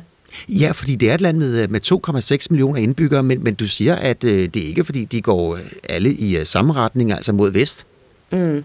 Nej, det, det gør det lige præcis ikke. Altså, Maja Sandu er nok den mest sådan øh, øh EU-begejstrede person, øh, landet har set, og hun er jo blevet, øh, hun er blevet valgt og, og skal måske genvælges næste år. Øh, men, men der findes bare en ret stor splittelse, som går jo helt tilbage fra, øh, fra Sovjetunionens opbrud, at nogen vil den ene vej, og andre vil den anden vej. Og du har folk derfor i Moldova, som er enormt begejstrede for øh, Europa, og i princippet heller ville lægge landet sammen med Rumænien. Og så har du altså de andre, der kigger mere mod, øh, mod Moskva. Mm, og dem, der vender blikket mod, øh, mod øst, hvad er, øh, hvad er baggrunden for det? Altså man kan sige, helt, helt, øh, helt praktisk, så havde du jo en, øh, en øh, ganske kort borgerkrig øh, tilbage i starten af 90'erne, hvor en, øh, en lille del af Moldova løsrev sig det er ikke fordi, der er nogen, der, øh, der sådan anerkender det, men du har sådan en stribe land ind mod Ukraine, der hedder Transnistrien, som får penge og, øh, skulle til at sige, åndelig vejledning fra, fra Moskva, øh, men, men også har et lille kontingent russiske øh, såkaldt fredsbevarende tropper i sig. Altså det er simpelthen sådan en, øh, en frossen konflikt, der løber ned langs grænsen ind mod Ukraine. Kan det også blive en, øh, en klods om benet for Moldovas ambitioner og muligheder for at blive, øh, blive EU-medlem? Ja, fordi hvis man optager Moldova, så optager man jo sådan formelt hele Moldova, og Moldova tæller også Transnistrien, selvom den halv million mennesker, der, der bor derinde, øh, jo ikke nødvendigvis bliver spurgt, øh, om de har lyst til det. Så, så det er en af de ting, som, øh, som mm, Maja Sandu, altså Moldova og, og EU diskuterer meget. Hvad er det så for en, en eventuel løsning, man skal finde, og skal man på en eller anden måde komme til at, at spørge de folk, der bor i Transnistrien, om de er interesserede i at komme med. Mm. Og øh, i baggrunden for alt det her, der er, må vi vel, altså der, der lurer Putin vel, og Putin har jo ligesom betragtet Moldova som en del af, af hans interessesfære. Så hvor meget betyder det, at Putin spørger i baggrunden for, øh, for øh, eller i Moldova? I starten, altså lige efter invasionen af Ukraine, der var helt klart en voldsom uro i Moldova, både i forhold til, hvad kunne man forvente, at der skete inde i Transnistrien, ville det være det næste træk. Men jeg tror, at nu, hvor ukrainske tropper jo har bremset den øh, russiske fremmarsch, som, øh, som, som kom mod vest og dermed nærmede sig Odessa og dermed nærmede sig Moldova, så tror jeg ikke, det er sådan en, øh, en præsent frygt. Men det, at man har et, øh, et territorie øh, som Transnistrien, som er meget bundet op på Moskva, det er jo bare hele tiden sådan en latent frygt og, og, og, og bekymring og udfordring for Moldova i alle de reformspørgsmål, som man jo egentlig gerne ville takle for at komme ind i EU-venteværelset, og til sidst jo komme helt ind. Kom helt ind. Tak for, øh, tak for det her, Mathilde Kimer. Det var så lidt. Og du er altså DR's, Ruslands og Ukraine-korrespondent. Og i næste time, der taler vi jo med øh, vores EU-korrespondent Ole Ryborg. Om øh, EU's position i ja. forhold til alle de nye lande. De måske nye lande. Mm. 21 minutter over syv er klokken nu, og hvis man går forbi øh, sociale medier, så... Øh, så koger de. Ja, det koger, og nogle gange koger det over for tiden. Det koger med millioner af opslag om øh, ja, mest af alt konflikten i Israel og Gaza. Der bliver delt tonsvis af videoer og billeder fra krigen, nogle mere voldsomme end andre, men der er så også flere brugere, for eksempel på Instagram og på Facebook og TikTok, der oplever, at deres øh, opslag og deres stories ikke når ud til deres følgere på samme måde, som de plejer at gøre. Det skriver politikken. Mette Nielsen er med os nu. Godmorgen. Godmorgen. Stifter forkvinde for foreningen Act for Life. Øh, du er meget aktiv på sociale medier. Lad os bare begynde 7. oktober. Hvad var det første opslag, du postede efter Hamas' terrorangreb mod Israel der den, der den 7. oktober? Jamen, øh, et af de første posts, som jeg delte, var et post, øh, hvor jeg ligesom kommenterede på, at Mette Frederiksen var ude at sige, at en journalist var historieløs. Øh, og det lavede jeg sådan en kommentar til. Og det er omkring tre uger siden. Hvor du skrev øh, noget i retning af, kære Mette, alle liv har været de, uanset hvor dette liv er født. Hashtag Free Palestine. Yes. Var det, det var nogenlunde sådan. Hvor mange, øh, Mette, ja. når, når du skriver sådan noget og, og, og den slags, hvor, hvor mange reaktioner får du typisk på din på din opslag og dine stories?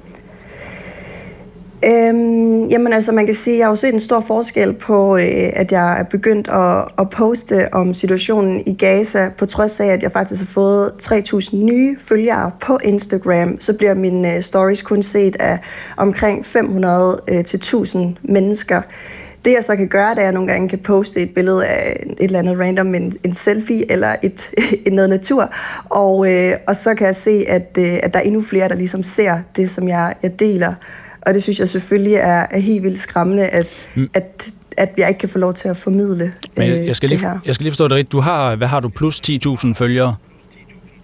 Ja, lige præcis. Ja, ja. Og du har fået mange flere. Du siger, du har fået 3.000 flere her efter øh, krigen er begyndt. Og alligevel så bliver det, du lægger ud set, af færre end det plejer?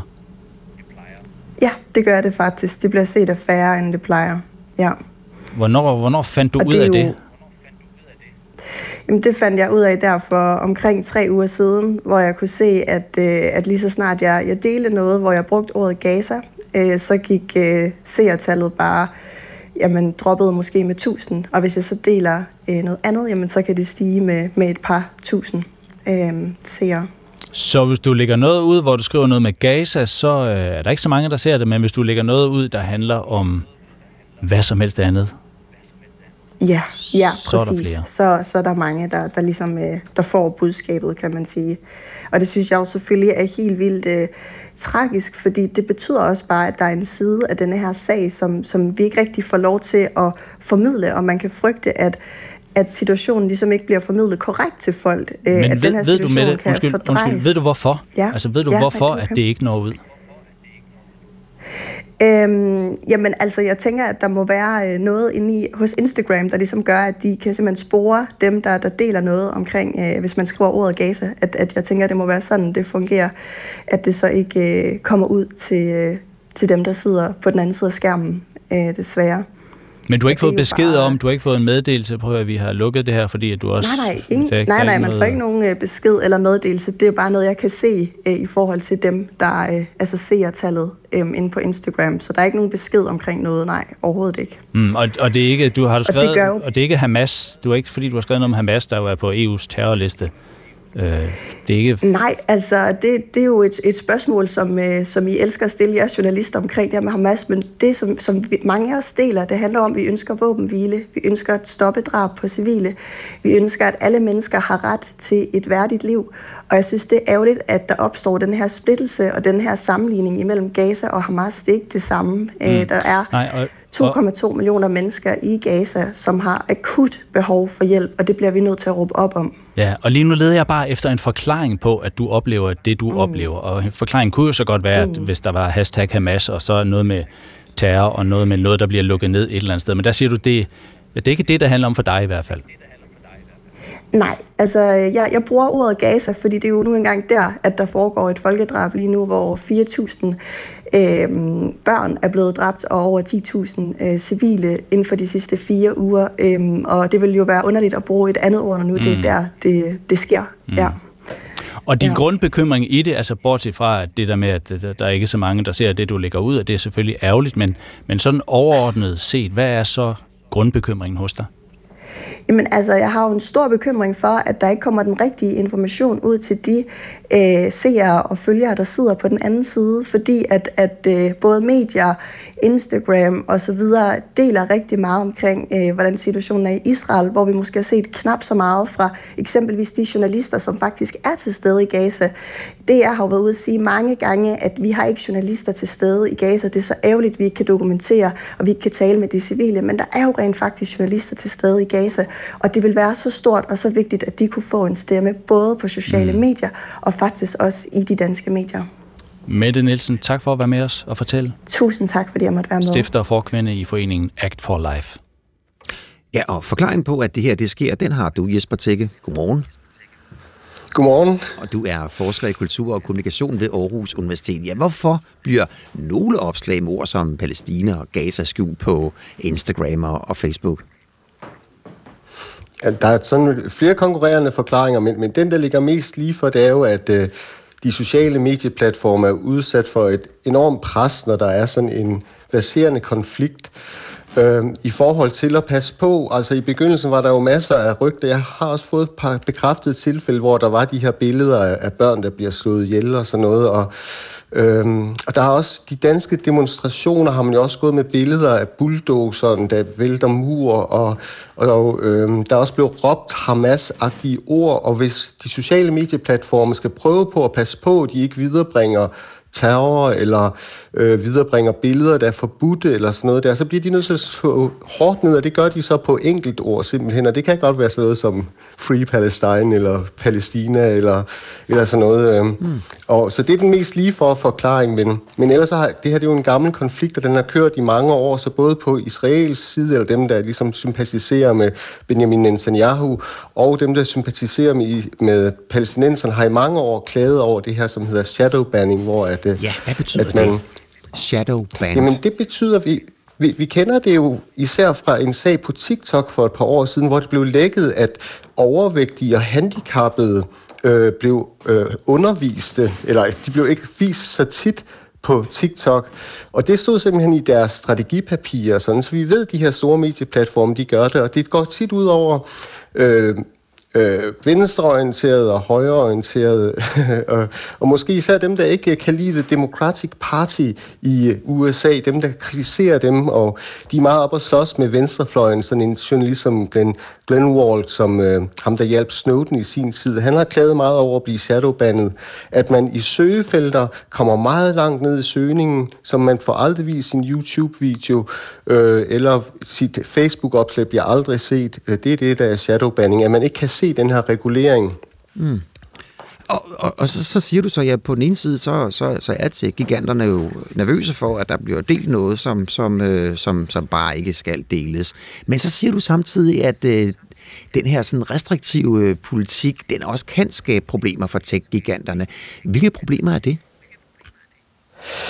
Jamen altså, det, der, der er noget i forhold til øh, vores tillid til de her øh, medieplatforme, at hvis man oplever hver gang man skriver om LGBT+, at man, ens opslag så ikke rigtig bliver set af nogen, at hver gang man, man skriver om om forskellige emner om Palæstina, eller om, øh, om øh, hvordan altså forskellige statslige ting fungerer. Hvis ens opslag så ikke bliver vist, så mister man som befolkning og bruger jo tilliden til medieplatformen, og så kigger man sig måske om efter en anden, så kan man tænke, ham der Elon Musk, der han har holdt helt op med at regulere. Det kan være, at vi skal gå over på, på X i stedet for. Så går man bare andre steder hen. Tak for forklaringen, Jesper Tække. Ja, værsgo. God dag til dig, og du forsker i kultur og kommunikation ved Aarhus Universitet. Og dermed så blev klokken jo halv otte. Det er rigtigt, og Niels Christian Lang er lige kommet i studiet. Vi skal nemlig have et nyhedsoverblik. USA har opfordret Israel til at holde en pause i kampene i Gaza. Ifølge USA's præsident Joe Biden bad han allerede mandag den israelske premierminister Benjamin Netanyahu om at holde inde med bombardementerne. Det fortalte han i nat dansk tid. Jeg bad ham i går mandag om en pause. Vi venter stadig på at høre fra andre folk, sagde altså Joe Biden i nat. Men Israels militær fortsætter deres kampe.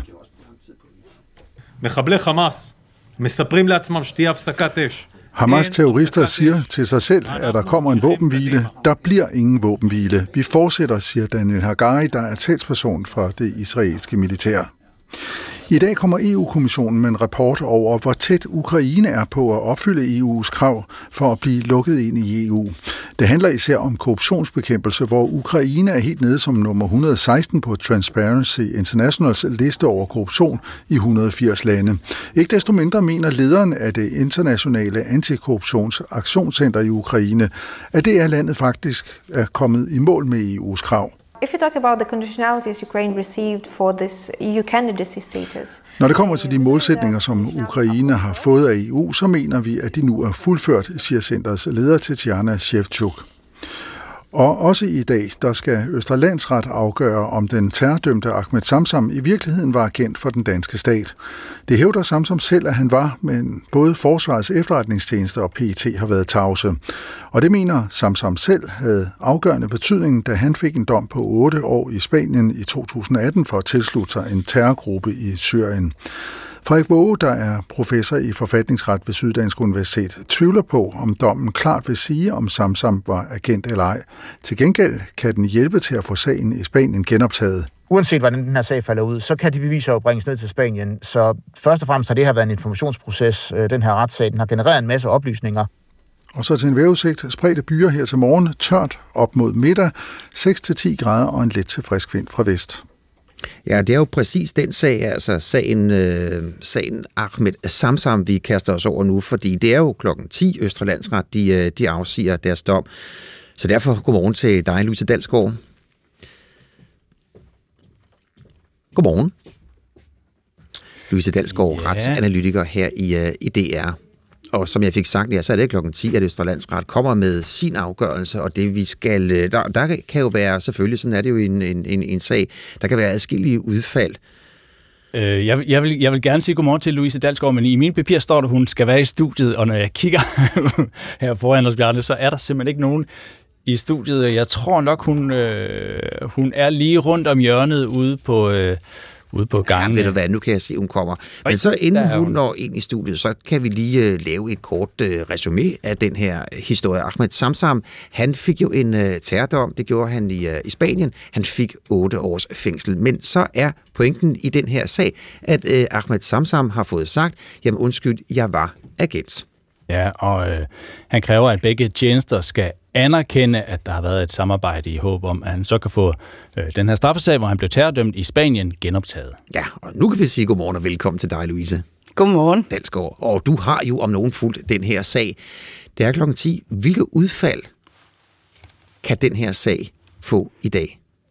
Man kan måske sige sådan overordnet, at der er tre udfald, og de to er ikke positive for Ahmed Samsam. De to første, det vil være, at man enten siger, at øh, PT og FE de er immune, de kan ikke tvinges til at erkende et samarbejde. Lovgivningen er skruet sådan sammen, at øh, der skal hemmeligholdes kilder, der skal hemmeligholdes arbejdsmetoder, koste hvad det koste vil nærmest.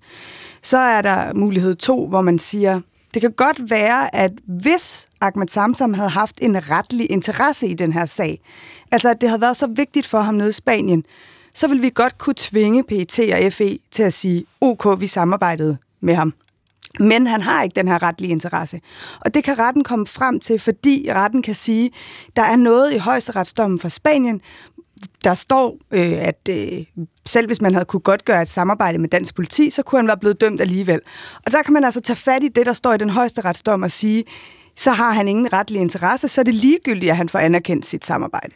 Så det er de to ikke positive muligheder for Ahmed Samsam. Altså den første, immuniteten, og så den anden, Ahmed Samsam, du har ikke nogen retlig interesse, du var alligevel blevet dømt. Lige præcis. Mm. Og så er der så den tredje mulighed, som er, at man faktisk siger, man fra rettens side mener, at han har bevist undervejs i sagen, at han var et samarbejdspartner til PET og FE, og man mener samtidig, at det er så væsentligt for ham i sagen nede i Spanien, at man vil tvinge de to danske efterretningstjenester til at bryde det princip, de jo altid står på, nemlig at de aldrig siger, hvem de samarbejder med. Mm. Og det vil jo være den eneste positive ting øh, for Ahmed Samsam, for det vil han kunne tage med ned til Spanien og bruge dernede til at sige, se, jeg havde ret, da jeg sagde, at jeg samarbejdede med de danske efterretningstjenester. Altså få den her sag genoptaget i Spanien. Få dommen kigget på igen, kigget på beviserne, kigget på den her nye dom fra Danmark, hvor der så lige pludselig står sort på hvidt, ja, du samarbejdede med tjenesterne.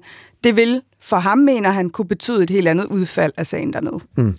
Og inden vi dykker videre ned i retssagen, så lad os lige øh, få slået fast, hvad er udfordringen, hvad er problemet for efterretningstjenester vi nu pludselig at sidde der i Østerlandsret? Det er et problem for efterretningstjenesterne, fordi som de siger, de skal altid kunne sige, hvis de skal til at samarbejde med dig, Bjarne, og have dig til at udføre ret farlige missioner, så skal de være sikre på, at du aldrig bliver outet som kilde, at de aldrig står i en situation, hvor de offentligt skal tilkendegive, det var rigtigt, vi samarbejdede med Bjarne. Det kan både være farligt for deres øh, forhold til fremmede magter, det kan være farligt for deres arbejdsmetoder, sådan at skulle oute, hvordan de gør ting, men det kan også være farligt for dig selv, Simpelthen fordi der kan være repræsalier fra folk, der ved dig det ondt, når du har samarbejdet med PT eller FE. Øh, de vil begå vold mod dig, de vil begå drab mod dig. Det er derfor, det er så principielt fra øh, efterretningstjenesternes side. Og her er det så lige meget, nu havde vi øh, Frederik Våge med tidligere på morgen, der ligesom bare konstaterede, at der var et samarbejde, og at alle ligesom siger til hinanden, men der var et samarbejde med Ahmed Samsam, det kan vi se ud af beviserne, ja. alt det I har fundet ud af også. Det, det er som sådan lige meget. Det siger efterretningstjenesterne. De siger, at i deres øjne, og det har de skrevet erklæringer om, der er der stor forskel på, om agenter eller kilder selv går ud og plapper løs i medierne. Om medier beskriver via anonyme kilder, at det er rigtigt nok, der var et samarbejde. Og så det, at efterretningstjenesterne selv officielt går ud og bekræfter. Det kan altså give nogle andre muligheder for repræsalier over for kilden. Mm. Og det er kørt over mange retsdage. Prøv lige at dykke ned i, hvad har der så været af, af, af beviser på, at Samsam muligvis var agent? Der har jo været for, for eksempel hans egen forklaring om, at han har haft forskellige møder med PET og FE. Han har jo beskrevet i, detal, i, i detaljer undskyld, nede i retssalen, hvordan han mødtes med sine kildefører i øh, Tyrkiet, på øh, røg vandpibe og hyggede sig med dem, når han var ude fra Syrien. Han har beskrevet i detaljer, hvordan han bliver overført fra PET til FE på et hotel i Nyborg. Så der er hans egen forklaring. Men tror man ikke på den, så er der jo også en række andre indiger, kan man kalde det. Blandt andet hans tidligere forsvarsadvokat, eller advokat i Danmark, Thomas Brader, der var indkaldt som vidne, og som godt nok ikke fik lov til at sige særlig meget, men som dog bekræftede, at han havde haft mange møder med PET og FE om forhandlinger, øh, forlisforhandlinger forud for den her civile retssag, der kører nu, hvor man forhandlede om en økonomisk kompensation til Ahmed Samsam.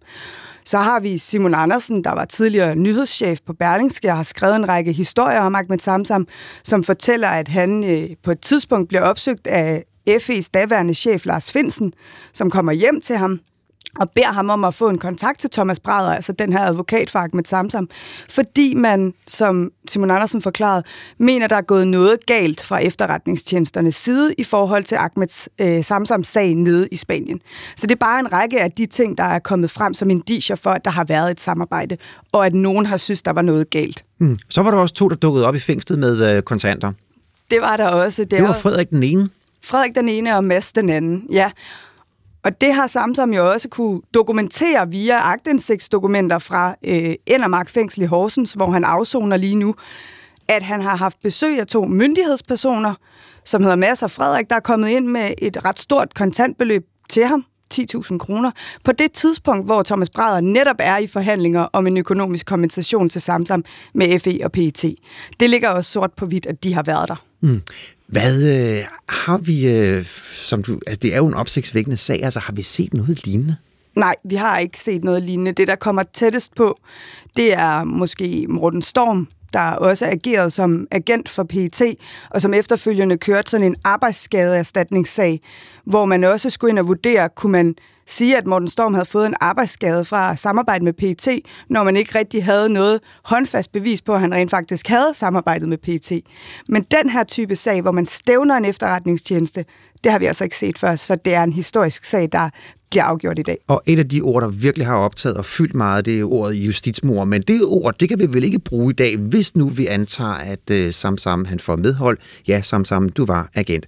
Hvorfor kan vi ikke sige, så det var et justitsmord. Jamen, det har du fuldstændig ret i. Det kan vi ikke sige noget som helst om, fordi den her proces i Danmark er fuldstændig adskilt fra den proces i Spanien, hvor han får sin dom.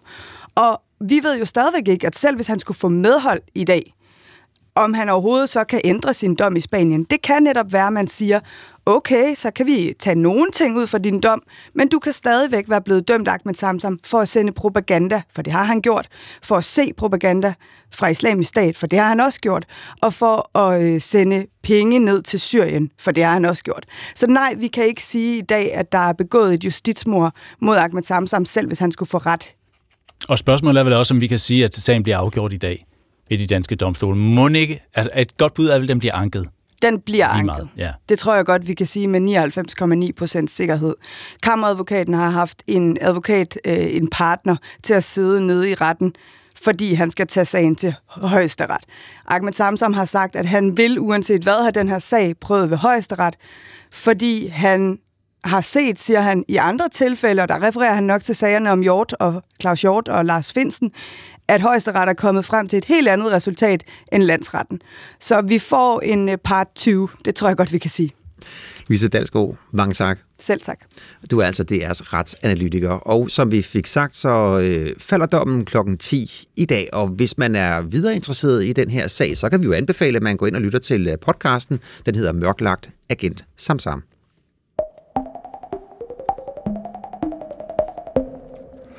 Der var glæde i den amerikanske delstat Ohio i nat dansk tid. Yes! Yes! Yes! Yes! Yes! Yes! Yes! det, det var ja. mange yes'er efter hinanden. jeg skal oversætte den? skal vi ikke bare lade den, lade den stå? Øh, og alle de her yes'er, de kom af, at øh, vælgerne, øh, der har været valg, og vælgerne valgte at sikre, at øh, retten til fri abort kommer ind i Ohios forfatning. Og det sker efter, at Ohio, ligesom en række andre delstater, har haft lokalvalg.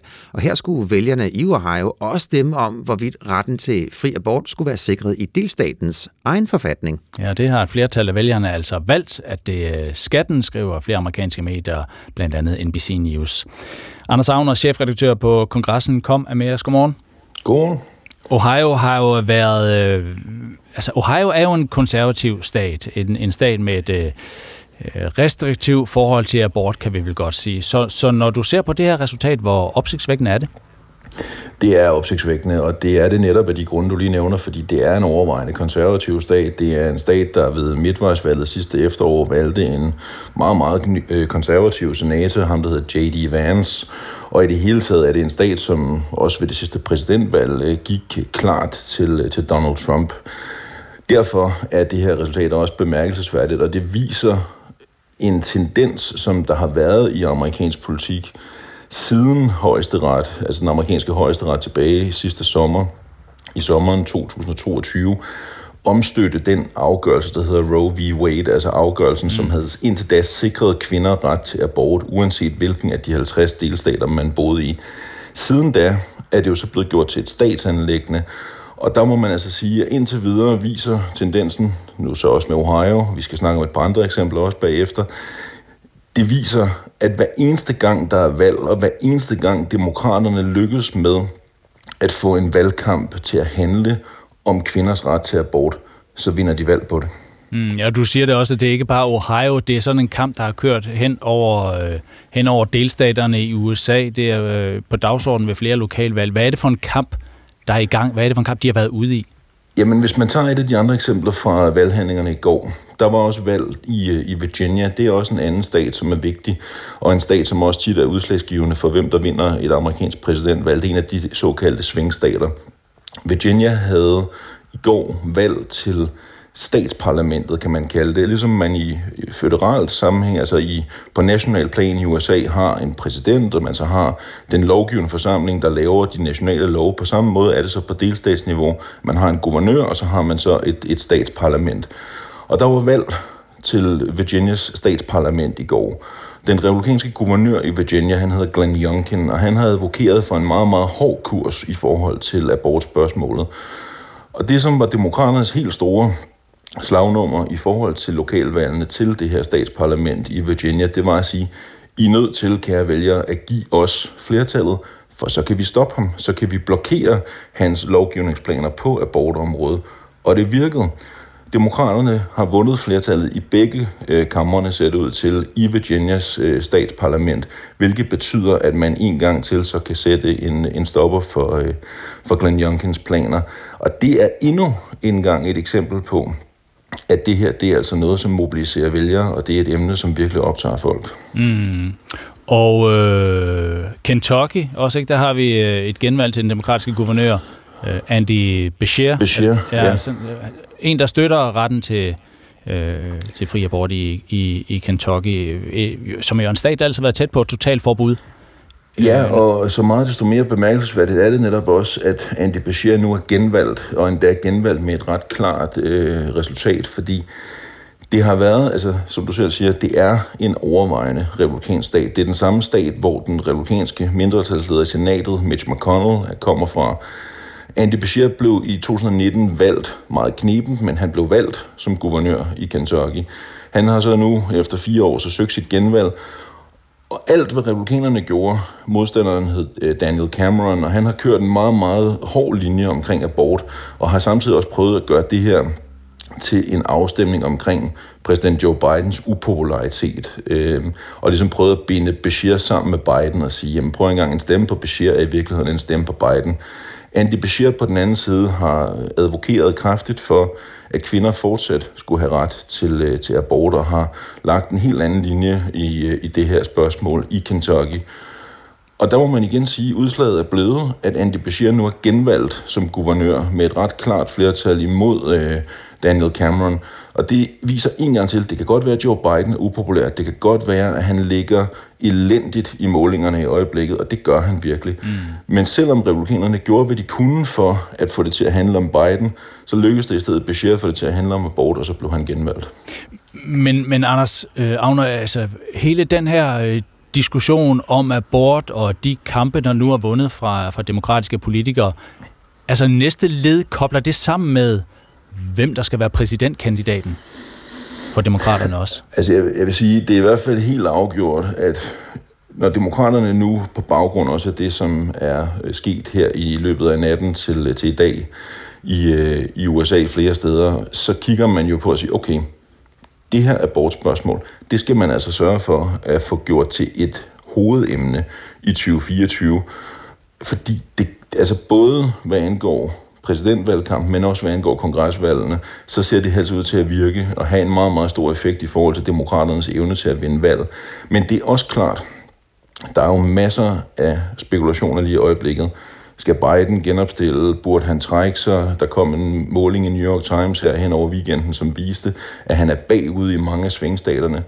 Så jeg vil sige, det er klart, en mand som vi, øh, for eksempel Andy Beshear fra øh, Kentucky, som vi talte om før, han bliver en mand, der kommer til at blive nævnt ganske mange gange nu, hvor han er genvalgt, og også både fordi han for det første har vist, at han kunne vinde magten på ny mm. i en konservativ stat, at han evnede at bruge abortspørgsmålet til at kunne vinde i en stat, som han måske ellers godt kunne have risikeret at tabe i, samtidig med, parentes bemærket, Andy Beshear er kun 45 det er jo sådan cirka nærmest det, det er knap halvdelen, lige, knap halvdelen af, af Joe mm. Bidens uh, nuværende alder. Men det er jo også mere for at sige, hvis ikke, jeg tror i hvert fald uh, opfordringen til lytterne er, hvis ikke Andy Beshear han er i spil allerede i 24, det vil der godt nok være nogle stykker, der måske allerede vil begynde at få ham til at overveje i det demokratiske bagland, så kommer vi til at se ham være en del af ræset, når der skal vælges præsident i 2028. Det er ja. der nok ikke ret og meget tvivl om. Må ikke Joe Biden kigger på det allerede nu og tænker, der er en kasse, der skal lukkes, i hvert fald her i 2024? Jo, det er sandsynligt. Anders Savner, tak for det. Tak for analysen. Velkommen. Anders Savner, altså chefredaktør på kongressen.com.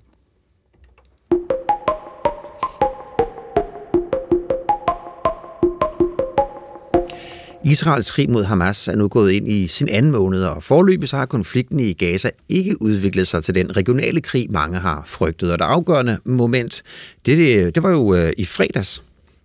Ja, øh, da lederen af Hezbollahs øh, eller øh, Hezbollah, altså Hamas' øh, gode allierede i, i Libanon, øh, lederen Nasrallah, holdt en tale, hvor han, hvor han ikke erklærede Israel krig. Mm.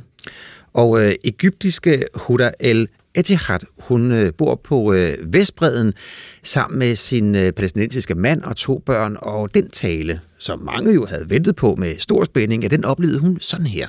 In fact, Nasrallah's speech was very weak. Actually, to be, to be honest, we, we laughed. Nasrallahs tale var meget svag, og for at være helt ærlig, så grinte vi af den. Mm. Godmorgen, Steffen Gram. Godmorgen. International korrespondent her i DR. Det er dig, der har, har talt med hende. Hvad er det, som hun øh, giver udtryk for i det her klip? Hun giver udtryk for en dyb frustration blandt øh, palæstinenser, blandt dem, der bor på Vestbreden, øh, blandt folk i Gaza, over, at Nasrallah ikke kom med noget stærkere. Man havde forventninger til, at det virkelig skulle, han skulle melde ud, at nu var Hezbollah parat til at levere en ny front i, krig, øh, i deres kamp mod Israel, øh, oppe på grænsen mellem Israel og Libanon, og den kom altså ikke. Øh, og det på trods af bombastiske trailere, øh, det på trods af øh, frygten på, på Vestbreden for israelske bosættere, hvor man der også frygter, at det hele skal eksplodere. Og så samtidig med, at arabiske lande nu presser Israel og presser ikke mindst USA øh, mere og mere for at øh, lægge pres på Israel for at få dem til at begrænse, stoppe, lægge låg på krigen i Gaza. Mm. Og Hezbollah med øh, Iran i ryggen. Hvorfor er deres øh, den, den, hvor, hvorfor, hvorfor er den her aktion eller ja, fra, fra Hezbollah udeblevet? Det bliver der jo spekuleret vældig meget over, og man skal selvfølgelig være opmærksom på, at risikoen for, at det kan eksplodere i en større regional konflikt, er der stadig. Der er stadig risikoen for, at Hezbollah kan angribe ind i Israel, øh, ikke mindst med de mange, mange missiler, øh, mellem 100 og 150.000 raketter og missiler, som Hezbollah har.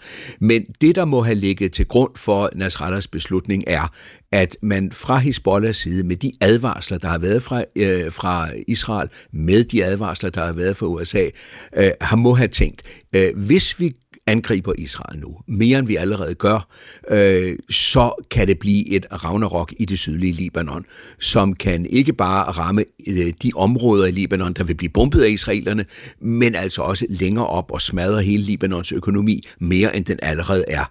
Øh, så der må ligge på nuværende tidspunkt nogle politiske kalkyler for, at det man vil kunne få ud af det, er simpelthen ikke det Ragnarok værd, man risikerer. Mm. Men, men pressestyret i Iran, som jeg fik nævnt, står jo i, øh, de står jo bag øh, Hezbollah. Skal vi forvente, kan vi forvente nogle handlinger fra, øh, ja, fra Iran? Um, når man taler med Iran-eksperter, så siger de, at det er rigtigt nok, at Iran støtter Hezbollah. Og Hezbollah er et produkt, der går helt tilbage til 1980'erne, som Iran har skabt. Øh, men det er ikke det samme som i dag at sige, at det er Iran, der bestemmer alt over, hvad Hezbollah gør, bestemmer alt over, hvad Hamas gør, for det gør iranerne ikke. Øhm, så er der så også de iranske overvejelser. Der har været vældige øh, advarsler fra USA's side, at skulle iranerne angribe amerikanske installationer skulle øh, i Mellemøsten, i hele regionen, skulle iranerne gå direkte i clinch med israelerne, så vil der komme et vældigt, vældigt gengældelsesangreb, også fra amerikansk side. Og der må man sige, at der står iranerne nok og overvejer, hvad er det, de skal. Hvis vi ser, hvad iranerne har gjort indtil nu, siden øh, krigen begyndte den 7. Øh, den 7. oktober, og israelerne for alvor begyndte at angribe ind i Gaza, så har iranernes øh, reaktioner været meget moderate. Vi har ikke set forsøg på at kidnappe skibe i den persiske golf. Vi har ikke set en vældig by af angreb på amerikanske øh, installationer, amerikansk militær, for eksempel i Irak. Der har været nålestik, men ikke det store. Det kunne betyde, at iranerne, i hvert fald på nuværende tidspunkt, ikke er indstillet på at gå i den helt store konflikt med Israel, som det her, og USA, mm. som det her kan føre til. Når det gælder Hezbollah, Steffen, så øh, er det vel også værd at kigge på, hvad der sker i Libanon. Øh, fordi det kan godt være, at Hezbollah har magt i Libanon, men, men der er vel også, der er også interne spændinger i Libanon. En diskussion der om, hvad skal Hezbollah, hvad skal vi Libanon overfor Israel? Jamen, jamen det er fuldstændig rigtigt, og der, der, er, det, altså, der er jo et, det libanesiske samfund er et dybt fragmenteret samfund. Men samtidig så er det jo også en, altså det er også klart, at det er Hezbollah i dag, den politiske arm af Hezbollah, der er det største politiske parti i Libanon. Men det største politiske parti, i Hezbollah, har ikke været i stand til at få, hvad skal vi sige, Libanon på ret køl igen. Hvor meget det interesserer dem, det er svært at sige, men det har de ikke. Den libanesiske økonomi er, øh, ligger i ruiner. Øh, hele det sociale system øh, har det rigtig, rigtig skidt, og det var der, hvor øh, Hezbollah tidligere kunne levere øh, rigtig meget. Hvis vi går 10-20 år tilbage, så var Hezbollah også en st- stor social faktor i det libanesiske samfund. Det har Hezbollah ikke rigtig kræfter til i øjeblikket. Øh, men det Hezbollah jo først og fremmest skal overveje, det er, hvad delen stiller vi op, hvis israelerne for alvor bomber os. Omvendt må man sige, at med de raketter og missiler, som Hezbollah besidder, der vil de komme der vil de kunne ramme hele mål i hele Israel. Øh, de vil i den grad øh, kunne ødelægge store dele af israelsk infrastruktur, fordi deres antal raketter er så overvældende, øh, at det vil ikke alt sammen blive, kunne blive skudt ned af de israelske forsvar. Øh, derfor har israelerne jo også flyttet øh, og evakueret områder op i det nordlige Israel. Men samtidig så skal man også sige, og det er jo altså, der foregår, det foregår på så mange niveauer, så har man konflikter, der er dræbte på begge sider i øjeblikket mellem israelerne og Hezbollah, øh, men det holdes inden for nogle sådan acceptable linjer, øh, som man passer meget på ikke at overskride. Øh, så øh, Nasrallah står ikke i en nem situation. Mm, og med det, du beskriver her med Hezbollahs styrke, så er der vel kun et spørgsmål tilbage, altså hvor stor en risiko der er for, at, øh, at den her konflikt kommer til at, at sprede sig, at Hezbollah pludselig går i aktion? Ja, at Hezbollah går i aktion, eller hvad der ellers kan ske, hvis der sker noget ind i Syrien, hvor der også bliver bombet, øh, bliver bombet mål øh, fra israelsk og amerikansk side mod iranske installationer der. Øh, det er fuldstændig rigtigt. Vi ved jo, at de her væbnede konflikter kan være utrolig svære at kontrollere. Øh, der er et vældigt pres fra den arabiske verden på at få lagt låg på det her meget kan komme til at øh, afhænge af, hvor meget israelerne fortsætter inde i Gaza. Hvor meget bliver der smadret inde i Gaza. Der er pres på for at få israelerne til at stoppe. Der er pres fra amerikanernes side, der nu har været ude og sige, at det der med Netanyahu, der siger, at Israel skal forblive inde i Gaza og styre, sikkert kontrollere øh, sikkerhedssituationen efter konflikten på et givet tidspunkt holder op, øh, at det er en rigtig, rigtig dårlig idé. Så under hvilke forhold, hvor voldsomt, hvor længe fortsætter den israelske øh, invasion, gengældelsesaktion øh, inde i Gaza, det kan være med til at bestemme, hvornår, Israel, hvornår øh, Hezbollah i givet fald optrapper deres del af konflikten. Om det kan blive til en regional, større regional krig, det er simpelthen svært, svært at sige. Mm, alle holder vejret. Tak for det her, Steffen Gram. Selv tak. Som jo øh, er tilbage her på kanalen 905, hvor verden ifølge Gram ser nærmere på Hamas' allierede i krigen mod Israel. Har du været her før? Nej, ved du hvad, så kommer jeg lige ned til dig og lukker dig ind. På et kvindekrisecenter kan voldsramte kvinder og deres børn søge hjælp, når det bliver for farligt derhjemme. En primær drivfaktor for, at de kommer her, det er, at de vil passe på deres børn. Jeg har faktisk også slået hende. Barn? Ja, lusinger. Ved du hvad, jeg kan godt se, jeg prøver lige at slukke lyset, så jeg lige kan... Nu kan jeg godt se, nu kører det igen. Indefra med Anders Akker. Er det, det er akut? Det kan man godt kalde en akut, ja. Kvindekrisecenter. Lige nu, der tænker jeg, der skal du bare lige puste ud. I aften 21.25 på DR1, og nu på DR TV. Det skal være dyrere at flyve, mener regeringen. Der skal lige lægges 100 kroner oven i øh, den normale pris, og pengene, man samler ind på den måde, de skal gå til, øh, til omstilling til grøn indrigsflyvning. Altså alle billetter? Ja, jeg er lidt i tvivl om, det er alle billetter. Det tror jeg faktisk, det er. Men mm. pengene skal så gå til flyvning i Danmark. Det skal gøres grønt. Mere om det i næste time af vores udsendelse P1 Morgen.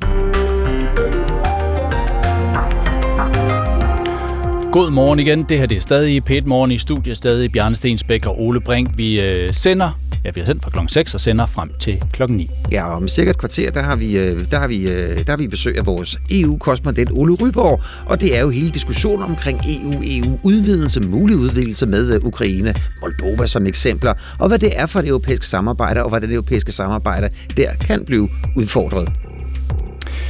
Og, øh, og så har vi også, ja, måske skal vi bare tage en quiz, Bjarne. En hurtig quiz. Hvad er det?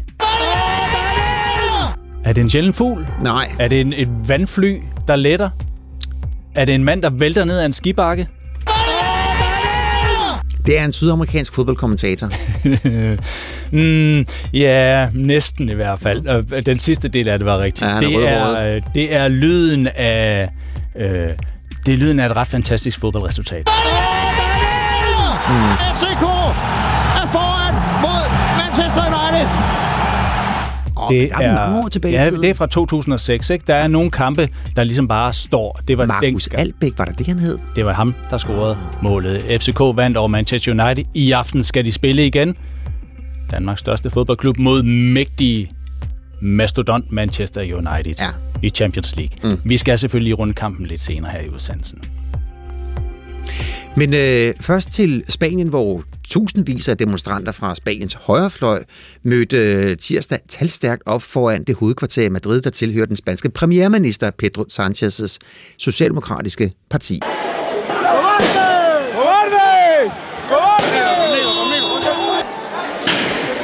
Demonstranterne er utilfredse med, at øh, premierministeren har planer om at give amnesti til øh, de øh, katalanske separatistledere, der stemte for en forfatningsstridig afstemning om løsrivelse fra Spanien tilbage i 2017. Ja, fordi med den her benådning, så kan premierministeren og hans parti nemlig fiske stemmer fra to separatistpartier, der repræsenterer Katalonien. Stemmer, der er vigtige for at kunne danne den regering, som det jo ikke lykkedes at danne efter valget helt tilbage i juli måned. Carsten Humlebæk, lektor på CBS Copenhagen Business School, ekspert i spanske forhold, er med os. Godmorgen. Godmorgen. Hvorfor er det, at de her demonstranter går på gaden og har et, et slagord, der hedder nej til amnesti og Spanien betaler ikke forrædere?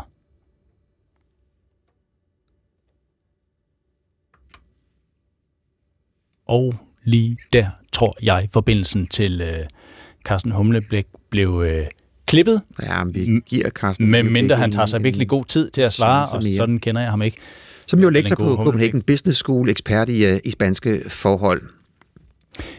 Men altså, øh, vi prøver at ringe Carsten Hummelbæk op for at høre vurderingen af, hvad det er, der sker i Spanien på det her tidspunkt, hvor, hvor der lige nu er demonstranter foran øh, den socialdemokratiske regeringsleder, premierminister Pedro Sanchez's øh, parti og højrefløjsdemonstranter, der er stærkt utilfreds med, ja, vi kan vel, kan vel godt sige, øh, den regeringsdannelse, der er ved at ske i Spanien, hvor øh, den socialdemokratiske Sanchez er nødt til at omfavne katalanerne øh, for at få sit sit flertal. Ja, lige præcis. Og det, der var så opsigtsvækkende ved den her demonstration, som vi hørte lyd fra, det var jo, at øh, det var tekster med øh, nej til amnesti, og Spanien betaler ikke forræder. Og Spanien er jo øh, en, øh, har jo gennem ja, årtier jo kæmpet med øh, forskellige dele af landet, hvor man har kæmpet for øh, selvstændighed. Katalonien eksempelvis.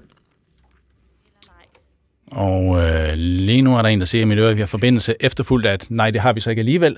Så, så vi trækker lige tiden 10 sekunder mere, og så må vi se, om øh, der kommer hul igennem Carsten Holbæk. Kan du høre os? Klar. Ja, der var du. Fortæl os, fortæl os, hvorfor er det, at der er øh, demonstrationer på den måde, vi har beskrevet her i, i Spanien lige nu? Jamen altså, det er i virkeligheden en gammel sag, jo, som, som stammer helt tilbage fra valgkampen og så videre, fordi man godt vidste, at, øh, at det ville komme til at hænge på, hvis, hvis Sanchez skulle fortsætte med at den regering, ville det komme til at hænge på i hvert fald katalanske partier, og spørgsmålet var, om det også kom til at hænge på, på Junts, som er kontrolleret af Puigdemont, der sidder i. Altså, så det er i virkeligheden et spørgsmål, der har gennemsyret de sidste, ja, mindst det her sidste halve år af spansk politik, men i virkeligheden længere end som så. Mm. Så, så der er ikke noget nyt i det, men, men selvfølgelig al den stund, at uh, Sanchez sidder og forhandler nu med Junts, uh, og de er tæt på, forlyder det, at lave en eller anden form for aftale, så er det blevet, uh, hvad skal vi sige, værkt til live, uh, og de yderste højrefløjs bevægelser har så kaldt til, til de her demonstrationer. Ja, og når vi så taler om den spanske højrefløj, som her presser på, hvad er det så for, eller hvilke synspunkter er det, man, man ser her? Jamen altså, det er jo, det er jo at Spanien skal, eller at Sanchez sælger Spanien til, øh, til de her, der vil ødelægge Spanien. Det er dybest set det, det handler om. Altså over, det er kriminelle, øh, og at det er forfatningsstridigt, det man er, er i gang med at gøre. Så, så det er at vække de, øh, hvad skal vi sige, vække de, de, øh, de mest nationalistiske, ultranationalistiske følelser hos spanierne, og, og satse på, at det, at det øger opbakningen til højrefløjen. Carsten, hvornår var det, der var valg i Spanien? Jamen, det var jo helt tilbage i juli, den 23. juli, så... Øh, og, og man har egentlig længe vidst, at det, at det ville trække ud, det her med de her forhandlinger. Så de har frem til den 27. november, så bliver der automatisk udskrevet nyvalg, så derfor spidser det til nu. Ja, jeg skulle lige så sige, nu sidder vi her i november. Har det, har det hele tiden været, hvad skal vi sige, de spor, der var lagt ud, at det her, det ville tage så lang tid? Altså, det har hele tiden været en af mulighederne. Nu var det jo, at øh, Partido Popular, dem der, det, altså det konservative parti på højrefløjen, som ganske vist øh, fik flest stemmer, men som ikke kan danne flertal, fordi de kun har støtte fra, fra, fra det yderste højre, øh, stadigvæk insisteret på at forsøge at danne regering. Øh, og det forsinkede, man så må sige, i virkeligheden den her proces, fordi det blev man så enige om, at det skulle han da have lov til, at kongen gav sig ham til den først, øh, og det førte, som, som det var forventeligt, ikke til noget. Så det gik der en måned til halvanden med, eller i virkeligheden mere, fordi først kom der lige en sommerferie. Og så har Sanchez så haft, hvad skal vi sige, bolden på sit bord her de sidste halvanden måneds tid. Mm. Og hvad er det, så som... det har hele tiden været en af mulighederne, at det ville komme til at tage lang tid. Ja, men hvad er det, som øh, kritikerne mener, at Sanchez kan risikere ved at gå den her vej? Altså, det er dybest set et spørgsmål om, både sådan, der er både juridiske aspekter i det, og så er der så det her sådan nationale, øh, nationale sammenhold i Spanien, som man mener bliver svækket af, ja, lad os tage det sidste først. De her, øh, det her med, med det nationale, det nationale sammenhold. sammenhold ja. Jamen altså, det er jo en gammel, det er jo en gammel historie, det her med, at, at, øh, at, øh, at, at der er nogen i Katalonien. Det er jo absolut ikke alle katalanerne, det skal vi huske på. Men der er nogen i Katalonien, og de har siddet på regeringsmagten i den her vigtige region i, igennem lang tid efterhånden, øh, som gerne vil i hvert fald, altså gerne vil løsrive. Det er jo sådan set et legitimt politisk projekt. Men som i 2017 afholdt den her øh, forfatningsstridige afstemning mod forfatningsdomstolen øh, osv., altså en ulovlig folkeafstemning. Øh, Øh, og de er sådan set fortsat i det. Og det, der er problemet i virkeligheden, når man nu taler om at benåde dem for nogle, for nogle, øh, for nogle forbrydelser, som de jo ikke engang er bedømt for endnu, fordi de sidder i eller flygtighed, de her politikere, det er, at så vil man som regel kræve, at øh, en form for undskyldning, og det, det, skal vi ikke, det gør vi ikke igen. Men det har ikke lyttet fra de katalanske politikere. Derfor så rækker kritikken sådan set relativt langt ind også på midten og ind i, ind i Sanchez' eget øh, socialistparti. Men alternativet for demonstranterne, altså hvis, hvis Sanchez ikke skulle lave en aftale med, med Puigdemont og de katalanske separatister, så er der vel kun et nyvalg tilbage? Øh, ja, hvis ikke der kommer en aftale på plads, så er der kun et nyvalg tilbage, og så er det jo så, at så en del af det handler også om, tror jeg, øh, nu, nu al den stund, at det, at, at, det, at det ikke er nemt at nå til enighed omkring det her øh, og at de politiske omkostninger sådan set også kan blive ret høje. Så rimelig sikker på, at en del af det handler også om at stå bedst, hvis det er, der kommer et nyvalg. Carsten Humlebæk, tak for det. Selv tak. Tak for Selv at være tak. med os, Carsten Humlebæk, øh, altså lektor på øh, CBS og ekspert i spanske forhold. Ja, sådan blev klokken kvart over otte, og det skal være dyrere i at flyve i Danmark, mener regeringen. Lidt dyrere i hvert fald, og det kan man læse i regeringens plan, som øh, blev præsenteret i går. For der står, Regeringen vil også præsentere et grønt luftfartsudspil med en passagerafgift på flyrejser på gennemsnitlig 100 kroner, hvor provenyet anvendes til blandt andet at gøre det muligt at etablere en grøn indrigsrute, indrigsrute i 2025 og senest i 2030 fuld grøn indrigsflyvning. Ja, det skal altså koste en ekstra 100 lap per flyvetur, og pengene skal gå til at få etableret en grøn indrigsflyvning i Danmark. Mikkel Skov Andersen, godmorgen. Ja, godmorgen. Professor om Institut for Miljøvidenskab på Aarhus Universitet. Øh, ja, der er jo ikke mere i 2030-udspillet end de linjer, vi lige øh, læste op her. Øh, der kommer så efter scene et, et større luftfartsudspil på et senere tidspunkt. Øh, men sådan en afgift, hvad vil den kunne betyde? 100 kroner? Ja, det hæfter mig ved, at øh, det er en øh, afgift gennemsnitligt på 100 kroner, og hvis Mm. man øh, vælger den model, der er for den øh, svenske flyskat, så vil den jo være stærkt gradueret øh, efter, hvor langt øh, flyveturene de går, og dermed kommer den egentlig tættere på den brændstofafgift, som øh, der er mange, der mener vil være øh, det mest optimale, men som man bare ikke kan gennemføre på grund af, af noget, der hedder Chicago-konventionen.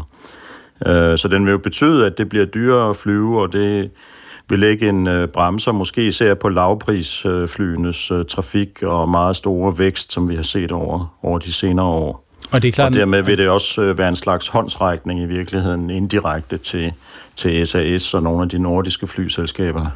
Ja, og det er klart, bare lige for at tage den på plads nu, vi sagde 100 kroner, og det er, som du siger, det er gennemsnitligt, det vil sige, at vi må formode så, at det er lange ture mere, kortere ture mindre. Eller Ja, er det, er det, præcis. det er sat Ja. op i Sverige. Ja. Men, men, men pengene skal jo så bruges til at gøre vores indrigsflyvninger grønne. Når vi kigger på indrigsflyvningerne, hvad, hvad, hvilken forskel gør det så, om de er grønne eller sorte? Miljømæssigt, klimamæssigt. altså umiddelbart er indrigsflytrafikken jo kun en meget lille del af den samlede flytrafik, men den tæller jo med i det danske klimaregnskab. Og øh, i øjeblikket er mængden af grønt flybrændstof øh, meget, meget lille. Så det handler også om at få skabt et marked, et sikkert marked for det, for det grønne øh, flybrændstof. Nu kommer der også et, øh, der er også vedtaget et iblandingskrav fra EU, der skal fases ind langsomt, øh, og hvor målet er ultimativt i 2050 at 70 procent af alt øh, flybrændstof skal være grønt. Så vi står lige foran en ny teknologisk udvikling, hvor der er rigtig mange forskellige aktører, der arbejder med forskellige løsninger for, hvordan man kan lave grønt øh, flybrændstof, som ikke er baseret på, på fødevarer, men på forskellige andre øh, biobaserede mm. øh, kilder. Øhm, og øh, det er jo nok noget af det, som man så vil gå ind og medfinansiere på med det proveny, der kommer. Men du siger så også, at vi står lige foran. Vil det sige, at hvis man, hvis man besluttede, at vi per 1. januar vil have en grøn indrigsrute i Danmark, øh, fly indrigsrute, så kunne vi faktisk ikke det? Øh, altså det kommer an på, hvad du mener Rent med grøn. teknisk, Hvis det skulle ja, være med ja. 100% grøn flybrændstof, så øh, vil det nok kræve nogle tilladelser, fordi indtil videre er det kun tilladt at iblande 50%, fordi man skal også være sikker på, at det virker, øh, og at sikkerheden er i orden. Men, øh, men altså, øh, på sigt, så, så skal vi jo op over de 50 procent, øh, og øh, der skal laves et marked for de her grønne flybrændstoffer, og vi skal se, hvad for nogle af dem, der er mest konkurrencedygtige. Og det er jo rigtigt, det ville være rart, at det så også virkede, særligt når det kommer til, til brændstof i fly. Øh, men, men for enden af de her gode ambitioner, hvor, hvor ender vi så? Altså, er, er vi ude, hvornår er vi på nul CO2-udledning på en indrigsflyvning i Danmark? Det tror jeg stadigvæk har ret lange udsigter, men øh, der arbejdes jo også i et andet spor, der handler om at elektrificere luftfarten. Og der er det vel mere realistisk, at de helt små indrigsfly øhm, øh, med måske 20-30 passagerer, at de øh, på sigt kan blive elektrificeret. Der er jo allerede projekter i gang, øh, der, men altså kun op til 10 passagerer, ikke med at udvikle øh, indrigsfly, der kan flyve på el. Så der, der vil det kunne blive helt grønt. Jeg tror med biobrændstofferne, der øh, har det stadigvæk øh, lange udsigter, øh, og først og fremmest fordi, at øh, at øh, altså produktionen af grøn flybrændstof øh, er kun i sin meget spæde start. Ja. Og bare lige for at vende tilbage til der, hvor vi begyndte med de der gennemsnitlige 100 kroner. Er det nok til at gøre en forskel? Det kan i hvert fald rejse den finansiering, der skal til for at få sat skub i de grønne flybrændstoffer, men jeg tror ikke, vi skal vente, at det er noget, der sådan tager luften ud af flytrafikken. Jeg tror nærmere, det bliver noget, der lægger en dæmper fordi vi ser jo i øjeblikket nærmest tocifrede vækstrater, øh, især i den internationale flytrafik, og især baseret på de her lavprisflyselskaber, og det er noget, der er meget skadeligt. Altså hvis flytrafikken var et land, så ville det være blandt de 10 største udledere i verden. Så det er altså ret vigtigt at få dæmpet den her vækst i, uh, i flytrafikken. Og hvis det stod til mig, så skulle man altså måske øh, i virkeligheden sige, at det der med at flyve, det var noget, der gjorde, man gjorde, hvis man skulle over Atlanterhavet eller meget langt væk, men at vi her i Europa holdt os til at, at bruge togene, når vi skulle rundt. Og politisk set beslutte, at øh, der er ikke noget, der hedder indrigsflyvning i Danmark? Det er det, du siger? Øh, ja, det ved jeg ikke. Øh, altså igen, indrigsflytrafikken, det er så lille en del, og der er faktisk så lille øh, CO2-udslip også på de enkelte ruter der, også fordi de kommer ikke så højt op, så der kommer de her kondensstriber. Men, øhm, men øhm, mange af de her indrigslufthavne, de hænger jo også lidt med røven i vandskorben øhm, økonomisk. Øhm, så jeg, jeg ved ikke, hvor meget fremtid der er i den der indrigsflyvning på sigt. Og det er så spørgsmålet om, om, ja, det ved jeg så ikke, om det så bliver 100 kroner, eller om det kun bliver 30 øh, kroner, og 30 kroner gør jo så ikke, ved at påstå, den store forskel, når det gælder folks lyst til at købe en, indrigsbillet eller ikke købe en indrigsbillet? Nej, fordi indrigsflytrafikken, det er også i, mere, i højere grad erhvervsrejser jo, øhm, som binder øh, landsdelene sammen. Øhm, og der er jo et ret stor betalingsvillighed der, når vi taler om passagerer, mm. som rejser erhvervsmæssigt. Så der, der vil for, fortsat være et vist øh, kundeunderlag, men det er jo muligt, at det på sigt bliver i, i mindre fly. Michael Skov Andersen, tak for at være med os og fortælle. Ja, selv tak professor ved, i lige måde fortsat, øh, professor ved Institut for Miljøvidenskab på Aarhus Universitet. 21 minutter over 8.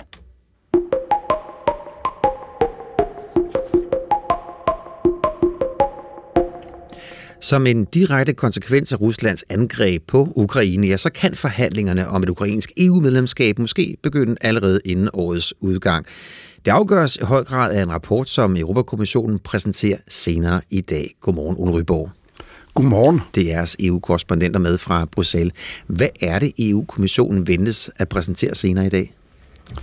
Jamen det, der sker hver år i øh, her til efteråret, enten øh, slut oktober eller start november, det er, at kommissionen gør status over, hvordan det går med optagelsen af øh, nye medlemslande i EU, øh, og det har man gjort øh, hver år i mange år på det her tidspunkt, øh, og det er jo klassisk øh, frem til i dag har det været landene på Balkan typisk, øh, Albanien, Nordmakedonien, Serbien, Bosnien, Montenegro osv., men nu for første gang oveni, så kommer der altså også rapporter frem for alt om Ukraine og Moldova. Der kommer sådan set også noget om Georgien.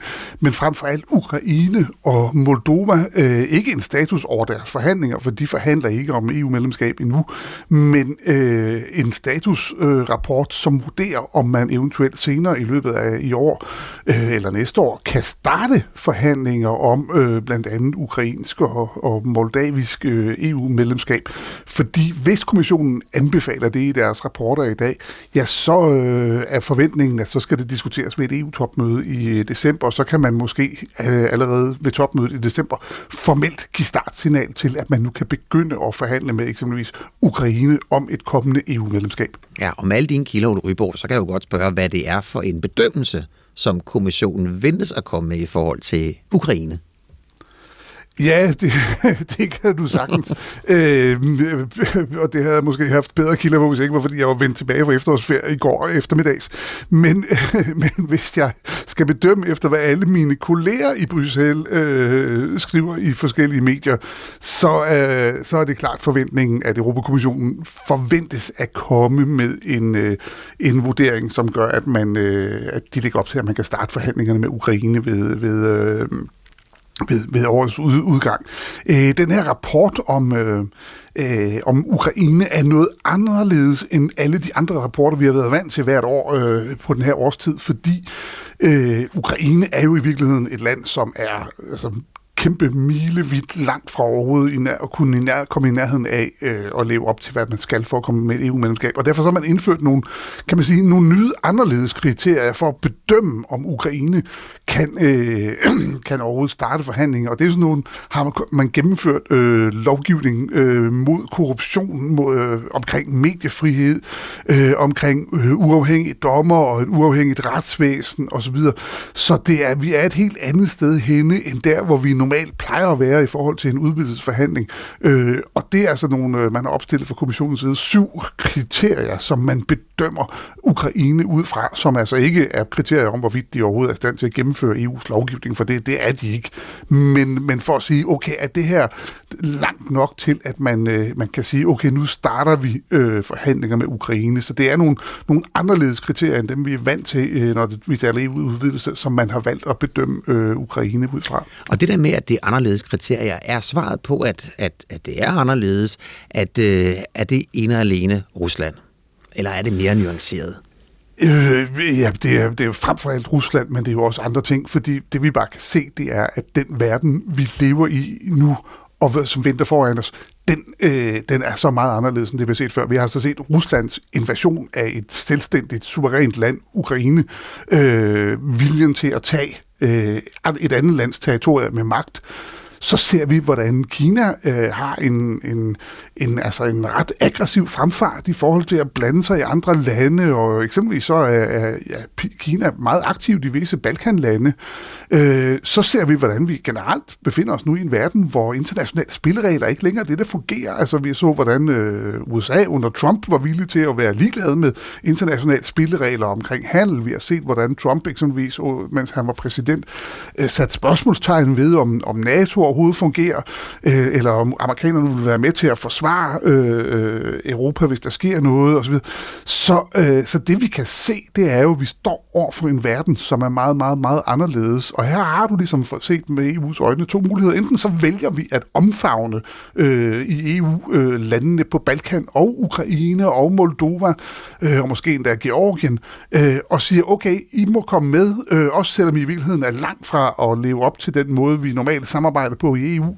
Øh, fordi alternativet er, hvis man ikke fra EU's side øh, redder Ukraine, øh, hjælper Ukraine gennem hele krigen, er med til at finansiere Ukraines øh, økonomi i dag og betaler for genopbygning Ukraine. Hvis man ikke er villig til at gøre det, ja, så er alternativet det at overdrage Ukraine til, øh, til Rusland. Der er ligesom kun de to valgmuligheder. Mm, altså, at man så i praksis så har man ikke rigtig noget, noget valg, og derfor så kommer vi nu til at se en, en helt anden type af udvidelsesproces, som vi nogensinde har set før i EU. Ja. Men, men jeg tænker, Ole Ryborg, altså det må jo også være en udfordring for, for EU, fordi jeg tænker, altså hvis vi går fra det nuværende 27, vi kan jo hurtigt komme op i nærheden af de 34 lande, altså fra 27 til 34 lande, ekstra 55 millioner indbyggere. Altså EU bliver jo dermed, kunne man vel godt sige, et, øh, en lidt en anden størrelse, og dermed også, kunne man forestille sig nogle øh, interne udfordringer i det europæiske samarbejde. Er det en bekymring? Øh, jo, øh, jeg vil sige, hvis du spurgte mig, så vil jeg sige, at den største bekymring, det er, at man overhovedet ikke er begyndt at diskutere det internt i EU endnu. Øh, der findes ikke nogen, nogen ligesom, skal vi sige, offentlig fælles diskussion om, hvad, det, hvad, hvad der skal ske.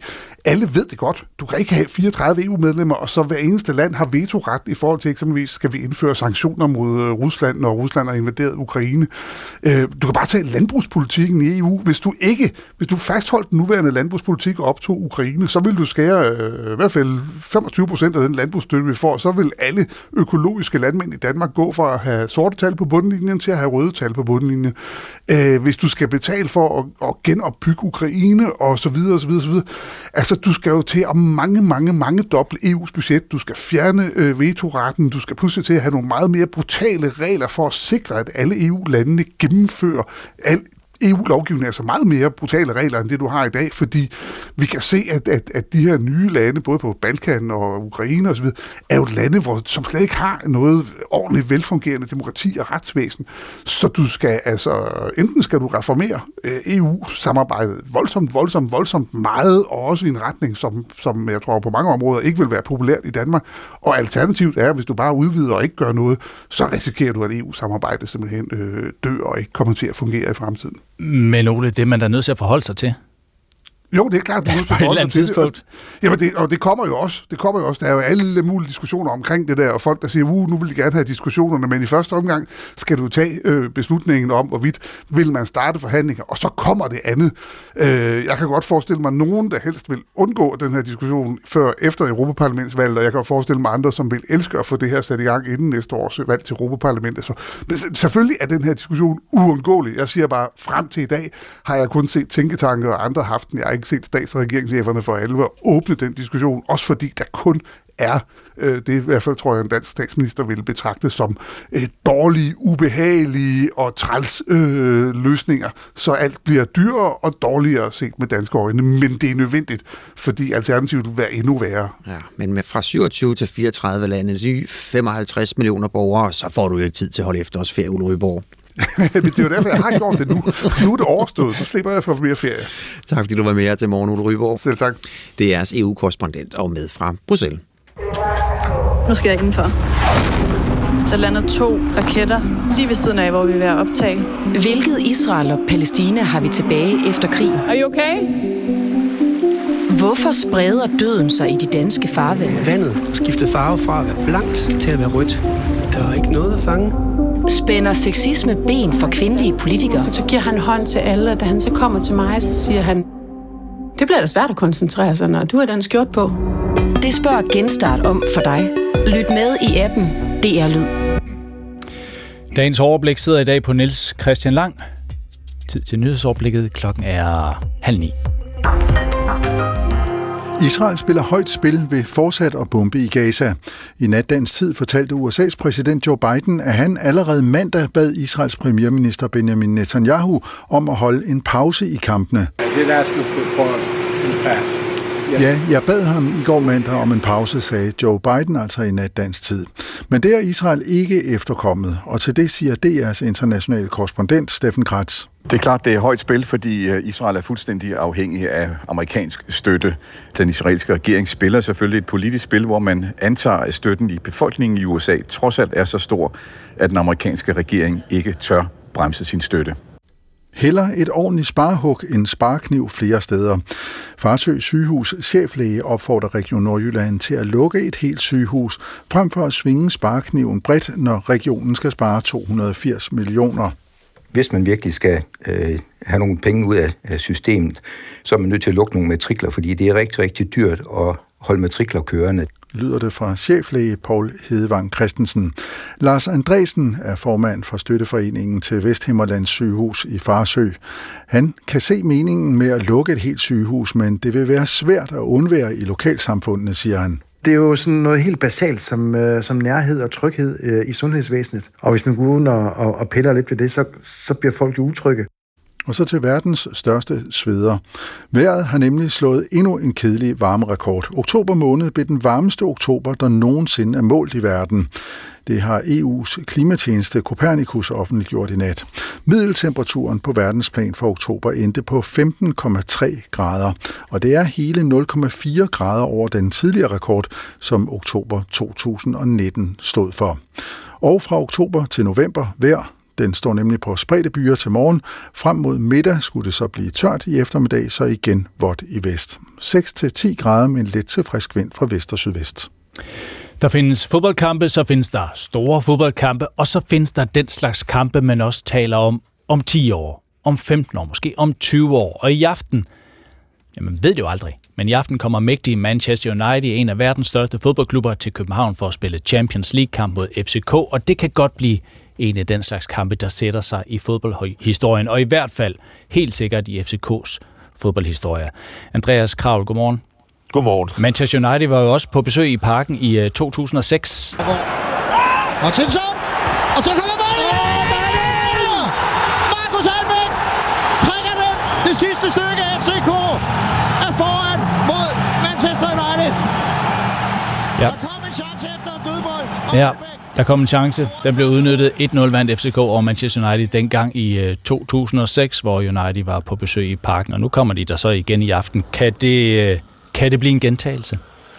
Ja, det, øh, det kan det godt, øh, og du har fuldstændig ret, når du siger, at det, at det er sådan nogle kampe, der kan blive talt om og, og husket øh, mange år efter. For, for eksempel lige præcis i aften, så kommer hele den trup, der var med til for FC København i 2006, og, og vinde over Manchester United første gang nogensinde FCK var i Champions League. De kommer i parken og skal se kampen i aften og, og blive hyldet. Så altså det, der går sådan en, en tråd tilbage til, til lige præcis den kamp.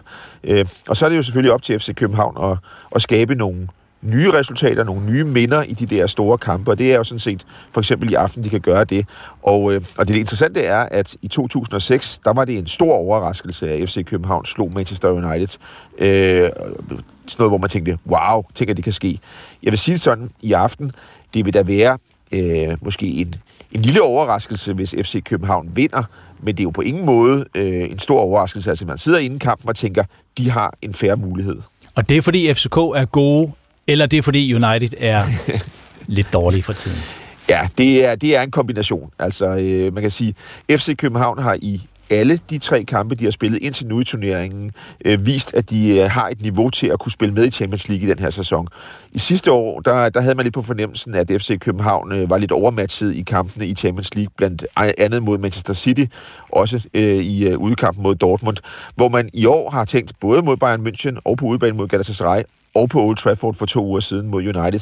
Okay, FC København, de, de spiller lige op med de her hold. Øh, og kombineret med, at Manchester United er i en forfærdelig øh, tilstand, kan man sige, sådan generelt øh, og i det helt store billede, så, øh, så er det jo det, man, man sidder i, i aften og tænker, det er egentlig sådan på papiret en ret lige kamp. Åh, oh, men de har jo trods alt, hvad hedder han, Rasmus Højlund, er det ikke det, han hedder, Manchester United? De har da også ham der, Christian Eriksen. Altså, de har der nogen, der godt kan spille fodbold.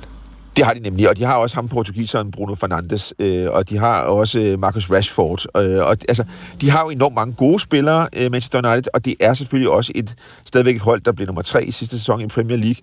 Øh, men indtrykket i øjeblikket er, at, at det er et United-hold, der er ret let at ryste. Øh, og det er jo derfor, jeg tænker, at FC København har så god en mulighed i, i aften Blandt andet fordi det er i parken. Øh, nu hørte vi i går øh, Jakob Næstrup, FC Københavns cheftræner, øh, være meget sådan øh, kontant på pressemødet omkring at tale om øh, FC København som et hold, der ligesom øh, på en eller anden måde også skulle have respekt for det, de havde lavet. Og så sagde han også, og der var nogle af mine engelske kolleger, der lige spærrede øjnene op, at stemningen i parken er 100 gange øh, mere intens, end den er på Old Trafford.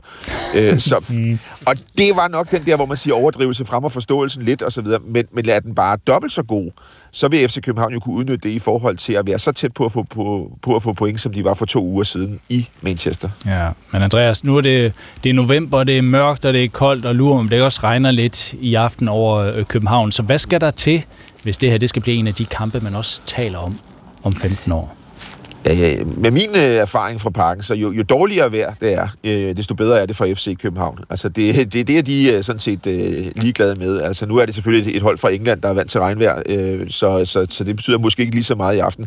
Det, der skal til i aften, det er, at FC København gør det, som de har været allerbedst til på hjemmebane i Champions League. Hæver niveauet. Altså ligesom øh, jeg tror, amerikanerne vil sige, rise to the occasion. Altså det der med at sige, nu er det de, de helt store projektører, der, øh, der blinker. Nu er det øh, der er stjerner på bolden, det er Champions League. Så bliver alle FCK-spillerne måske lige 5% bedre.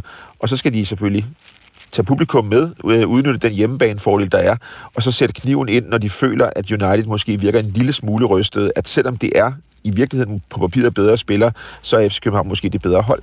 Mm. Og øh, vi er enige om, at en sejr vil gå over i historiebøgerne, ikke? fodboldhistoriebøgerne. På den måde, så er det nærmest lige meget, hvordan den kommer hjem.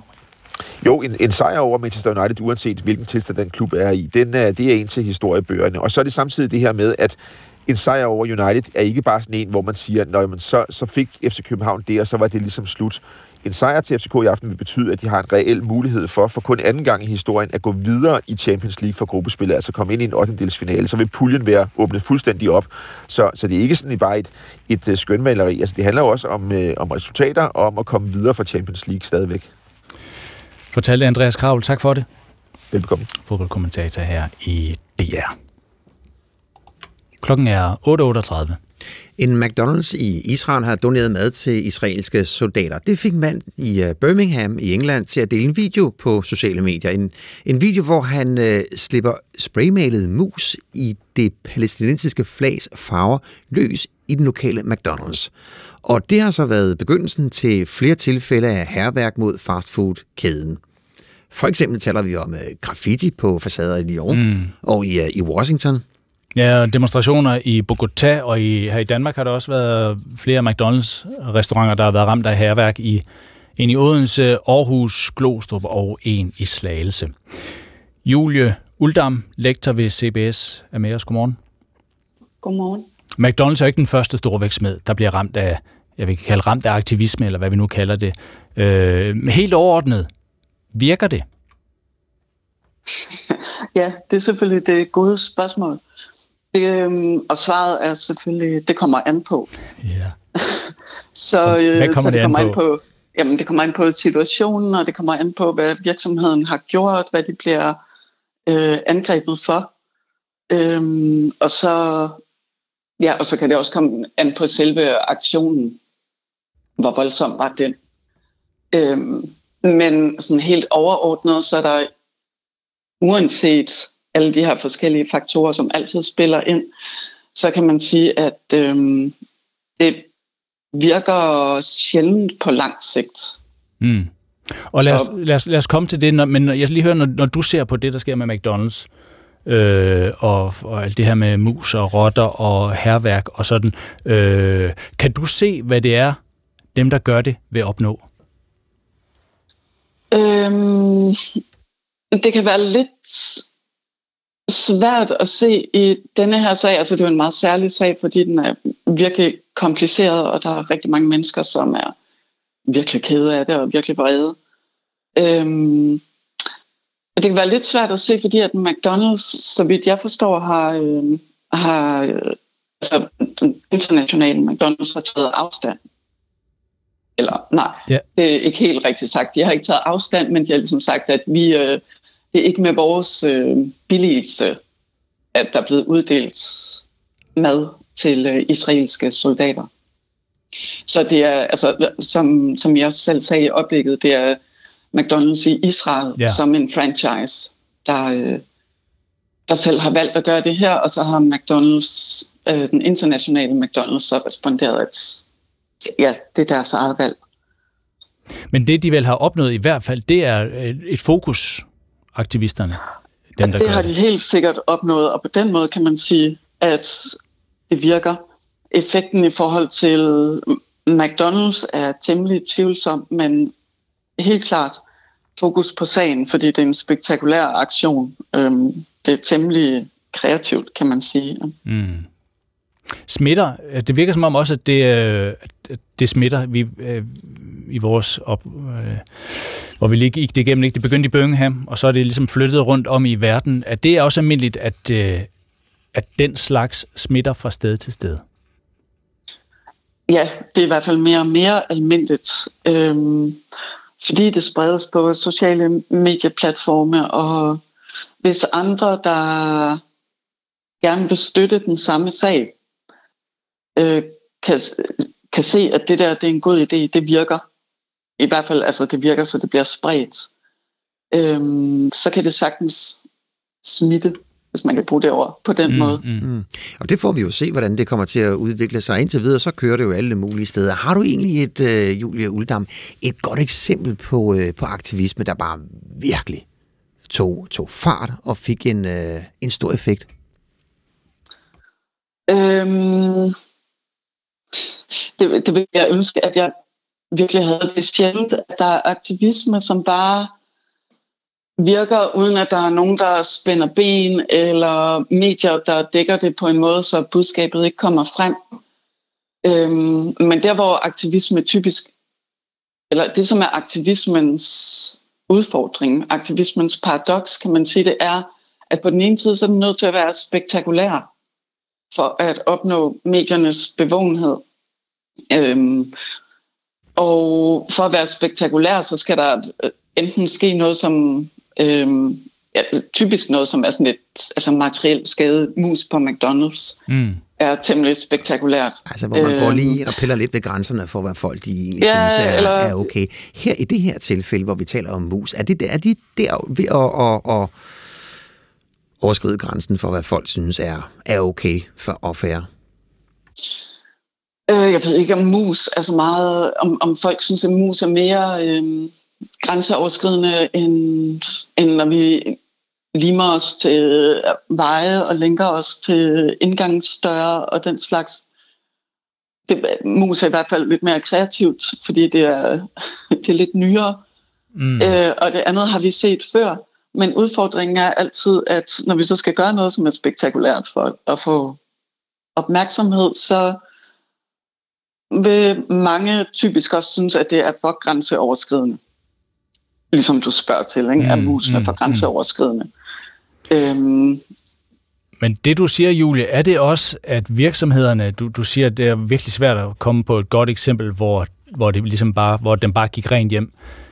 Er, betyder det så også, at virksomhederne sådan set godt kan altså, de skal jo, hvad skal vi sige, hvis der er smadret nogle ruder, så skal de ruder jo ligesom laves, men ellers skal de godt læne sig lidt tilbage. Træk på skuldrene? Øh, fra virk- altså virksomhederne kan typisk godt ride stormen af. Det er en virkelig dårlig idé fra virksomhedernes side perspektiv. Bare at øh, trække på skuldrene, fordi selvom at vi typisk glemmer øh, kritikken efter et stykke tid, så glemmer vi kritikken, vi glemmer, hvad det var, virksomhederne havde gjort. Øhm, men når den næste kritik kommer, når den næste potentielle krise kommer, så fungerer øh, både sociale medieplatforme og også øh, søgetjenester jo på den måde, at så dukker kriserne op igen, eller kritikken dukker mm. op, op igen, så der eksisterer ligesom et arkiv, som øh, i virkeligheden altså, som ikke forsvinder, som ikke forsvinder bare ja. fordi, at, øh, at der er gået lidt tid, og at det ikke blev et stort skulp i den her omgang som altid kan reaktiveres. Ja. Julie Uldam, tak for det. Selv tak. Lektor ved uh, Department of Management, hedder det vist, uh, ved uh, Society and Communication ved CBS. Klokken er kvart i ni, og situationen bliver stadig sværere for de omkring 2,2 millioner civile palæstinensere, som nu i en måned har været fanget i Gazastriben. Flere fortæller, at Israels bombardementer bliver hårdere og hårdere. Det kan være en dagsopgave bare at få fat i en flaske vand. Det kan være svært at komme helt tæt på hverdagen i Gaza lige nu. Det er vanskeligt at arbejde der som øh, journalister. Området er jævnligt ramt af, af strømsvigt, af blackouts, men en af dem, der er der og er til øh, lykkes med at sende små lydbider ud, er Fidar Alarash, der arbejder i nødhjælpsorganisationen Oxfam, bor med sin familie i det sydlige Gaza, og hende havde vores kollega, hende har vores kollega Morten Runge lyttet til. Da de første bomber ramte Gaza i dagen efter Hamas' terrorangreb på Israel, var nødhjælpsarbejderen Fidar al-Arashis datter 11 år gammel. Luma hedder hun. To uger efter, to uger i et helvede familien aldrig før havde set, fyldte Luma så 12 år. Today is um, my daughter's 12th birthday. Aften for inden sad Fidar sammen med Luma, og som mor var hun glad for, at hendes barn trods alt glædede sig til sin fødselsdag. And to be honest, I was glad that she felt excited. De seneste dage havde hun faktisk været spændt, næsten som hun plejer. She had been counting down to it since the beginning of this month. Men så, som hun lå der i sengen foran sin store dag, ønskede hun sig pludselig noget, hun aldrig havde ønsket sig før. You know what I wish for my birthday? I just wish it won't be my death day. Luma ønskede sig ikke at blive ramt af en raket, I wish I won't be targeted by a rocket. men også at folk ikke senere ville læse om hende og sige, hey, se, hun døde på sin fødselsdag. and uh, that the people wouldn't have to say, wow, she was killed the same day that she was born. Fida Alarash fører dagbog fra Gaza. Hun arbejder for nødhjælpsorganisationen Oxfam, men er jo også selv blevet en af dem, som store dele af verden prøver at redde lige nu, med krav om en humanitær pause i Israels bombardementer. Små lydbider, som af og til slipper ud og ender på Instagram. So, yeah, this is just a glimpse of our everyday life in Gaza. Fida Alarash bor i det sydlige Gaza, men hvis man tror, at det er sikkert, at det er jo i det mindste, er den israelske her opfordrer folk til at gå hen, så nej. Uh, you might think it's safer or it's away from uh, the war that's raging around us. It's not. It's not. Selvom de ikke direkte har oplevet bomber ned i det hus, de bor i, så hører de lydene, ser lysene, mærker bomberne. Um, the sounds, the lights, the bombing, it's indescribable. Like it's uh, Det er ubeskriveligt, siger Fida Alarash, men så alligevel ikke. like a sun rising in the middle of the night from the intensity of uh, of the bombing. Og når den rigtige sol så står op, er det altid med chokerende nyheder. Ting, man nu kan se rigtigt. I morges 10 døde kroppe i deres gade. We wake up to news of uh, dead bodies in the streets. Der er gået en måned siden det begyndte, og Fidar Alarash har sagt mange gange, at det her var godt nok den værste nat. Last night was maybe the worst since the beginning of the war. Nu er det så begyndt at gå op for hende, det siger hun hver morgen om den nat, der lige har været. But the thing is, we say that about each night. This night is the worst. And then the next night comes and it's even worse. Hver nat kommer den her usikkerhed, om de selv dør, om nogen de kender dør, om hvad der i det hele taget er sket. Man venter og venter og venter og spekulerer. Waiting, waiting, waiting, and speculation of what happened where, who got targeted, who, who you lost or you might have lost. Og det er som om det at vente på nyt næsten er blevet en følelse i sig selv. This is the main feeling. And then there's the difficulties of living. Så er der det at komme igennem dagen. Masser af opkald til venner og bekendte. have to do a lot of um, calls and communications with many people Hvor er der vand? Hvad koster det? Er der kø? Er det rent? to check where the, the there is available water, if there is a long line to wait, um, the water a little bit clean, drinkable or not. Men mest af alt venter Fidar Alarash nok på, hvornår den sidste dag kommer. Hvornår den bombe falder, som ender med at slå dem ihjel. We're literally waiting the the the bomb that's gonna kill us.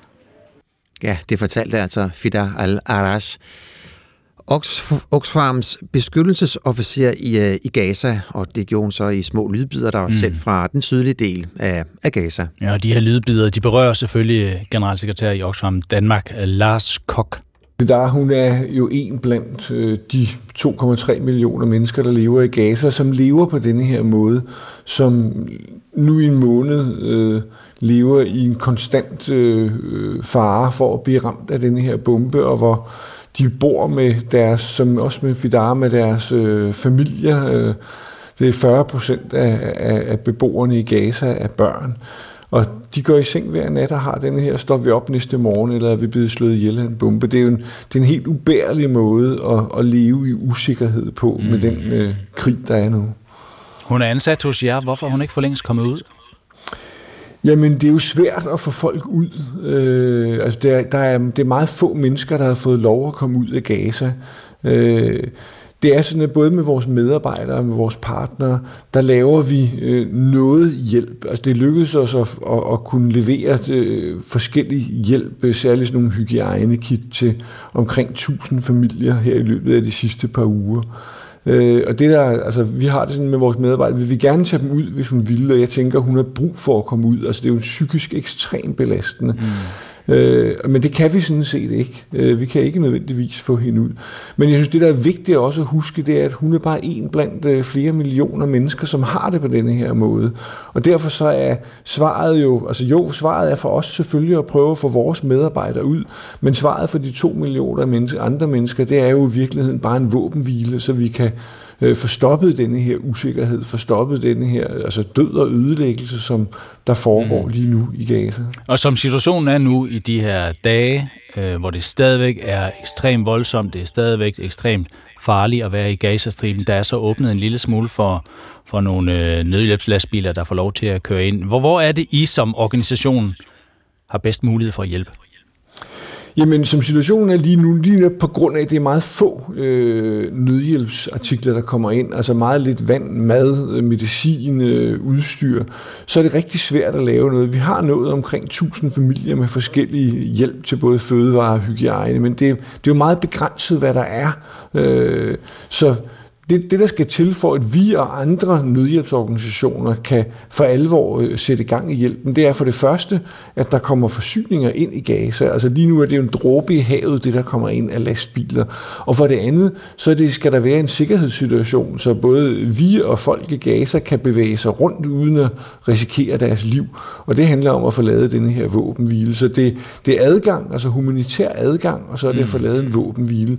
Det er helt afgørende. Så snart det er der, så står både vi og alle andre øh, klar til at, altså vi, vi kommer til at lave både fødevareuddeling, men i høj grad også at kigge på vand, altså vi er gode til at, til at reparere vandsystemer, for dem op at køre igen, hvilket altså et af de helt store mangelvarer lige nu, det, det, det er rent vand, som også Fidder beskriver. Mm, nu du, du taler om våbenhvile. Øh, som storpolitisk, så bliver der talt om fra USA's side en humanitær pause på en eller anden måde. Kan, kan, altså, mm, alt efter hvad der ligger i det, øh, kan, kan sådan en humanitær pause også hjælpe gøre en forskel? Altså, jeg tror, der ligger i en humanitær pause, der ligger sådan en, ja, en pause, hvor der er mulighed for, for at få nogle varer, noget nødhjælpsmateriel øh, ind, øh, og at der er en mulighed for at bevæge sig rundt uden at blive øh, uden, uden risiko for sit liv.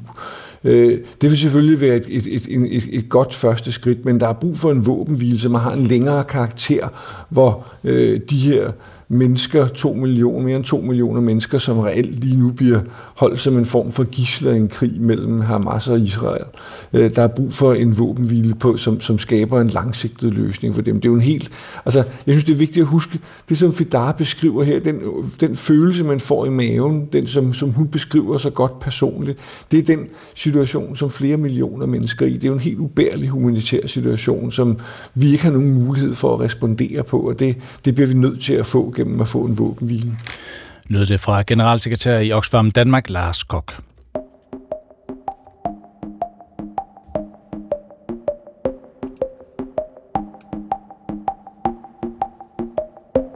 Ja, klokken er 4 minutter 9, og vi kan lige nå, øh, vi kan lige nå grønspætten. Godmorgen, Marianne Krav Petersen.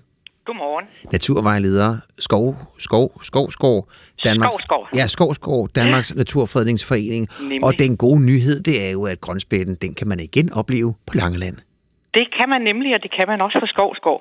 Det er sådan, at, at øh, grønspætten, den har haft noget af en svingende bestandsudvikling. Øh, der i starten af 1800-tallet, der var der masser af dem øh, eller ynglende over hele Danmark. Og så fra 1900-tallet, så startede den så med lige at øh, øh, forlade Sjælland og Lolland Falster, øh, forsvandt den som ynglefugle, og så senere fra Fyn og Langland. Men nu er den så tilbage. Den var øh, sidste gang på Langland i 1941, så har vi haft en lang periode, hvor det har været øh, uden grønspætter. Men her de sidste øh, 3-4 år, der har vi også haft den her på Skovsgård, som er Danmarks Naturfond ejendom. Og det er vi glade for, fordi vi har lavet de bedste betingelser for den jo, fordi vi har vildkræsning, vi har helårskræsning med dyr, så vi får lavet den her øh, gode blandingsskov med åbne græsende partier og overdrev og ingen, som grønspætten rigtig godt kan lide at leve i.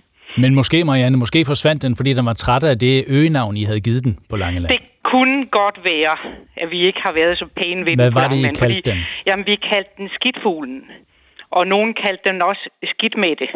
Og det, man mente, det var, at den øh, varslede skidt vejr. Mm. Øh, så, så der har vi da i hvert fald ikke kunne bruge den som, øh, som vejrvarsel til øh, igennem alle de her år. Men nu er, den, nu er den så tilbage. Og grunden til, at den har fået det her øh, navn ud fra dens øh, stemme, det er, når den flyver, så har den sådan en meget skarp skinger. Gly, gly, gly. Og når den så flyver afsted, så er den sådan ret tydelig i landskabet. Så, så det er også en fuldstændig fantastisk fugl at have hernede igen. Øh, den yngler i, i en af vores øh, små skove og har gjort de sidste par år, og man ser den tit. Den, man ser den nemlig også her om vinteren. Den er en standfugl. Så, så sent som her i morges, der hørte jeg den inden, at jeg gik ind på mit kontor, fordi den var nede i skoven, nede bag ved parken, og lige tog sig en flyvetur. Så det er sådan en, en man, man lægger mærke til, at den er her. Og, øh, og den lever mest af myrer, Øh, og det har vi, vi har øh, både skovmyrer op i en af skovene, og vi har masser af myrer ude på engene. Så, så på den måde er der noget at leve af. Mm. Og, øh, der, Og, og bare lige for en god skyld, den er grøn. den er grøn, og den har sådan, øh, både han og hun har sådan er grøn og med sådan en rød kalot på hovedet, og så sort omkring øjnene. Øh, og så ligner han og hun rimelig meget hinanden. Øh, han har sådan en sort plet på, på kinden, og så har den mere sådan gullig overgump. Øh, men, men en grøn spætte, hedder, som hedder grøn spætte, ja. Det er Ja. nemlig fuldstændig rigtigt. Og, øh, og den har det godt. Den har det bedre i hvert fald. Det er det, den du siger. har, ja, den, nu er den kommet til, nu så var den, forsvandt den jo fra både Sjælland og, og Fyn, og nu er den så tilbage i større antal øh, på Fyn igen, hvor den så er tilbagegang på, i, på, på, på, i Jylland, og generelt er den i tilbagegang, så den, den har det, generelt har den, det, øh, øh, har den ikke gode forhold. Den er, er halveret i, de, i løbet af, af de her to, 2000 og frem til nu i Danmark. Mm. Så generelt står det ikke så godt til, men den gode historie, det er, at den er tilbage på Fyn og er, har faktisk øh, øh, i fremgang der, og nu er den også tilbage på Langeland, og den flyver helst ikke over åben vand, så vi kan håbe, at de øh, yngel, der bliver lavet her på Skovsgård, de også breder sig til resten af Langeland. Det håber vi. Tak for, at du var med her, Marianne Krog Petersen. Ja, velbekomme. Og du er altså naturvejleder Danmarks Naturfredningsforening. Det var tre timers Ja, et det var det. det. Øh, det var Mette Dalgaard, der havde sat det sammen, sammen med Anders Christian Jørgensen. Niels Christian Lang stod for nyhedsoverblik og øh, radioviser. Og i studiet, der var det os to, Ole Brink og Bjarne Stensbæk. Gå på opdagelse i alle DR's podcast og radioprogrammer. I appen DR Lyd.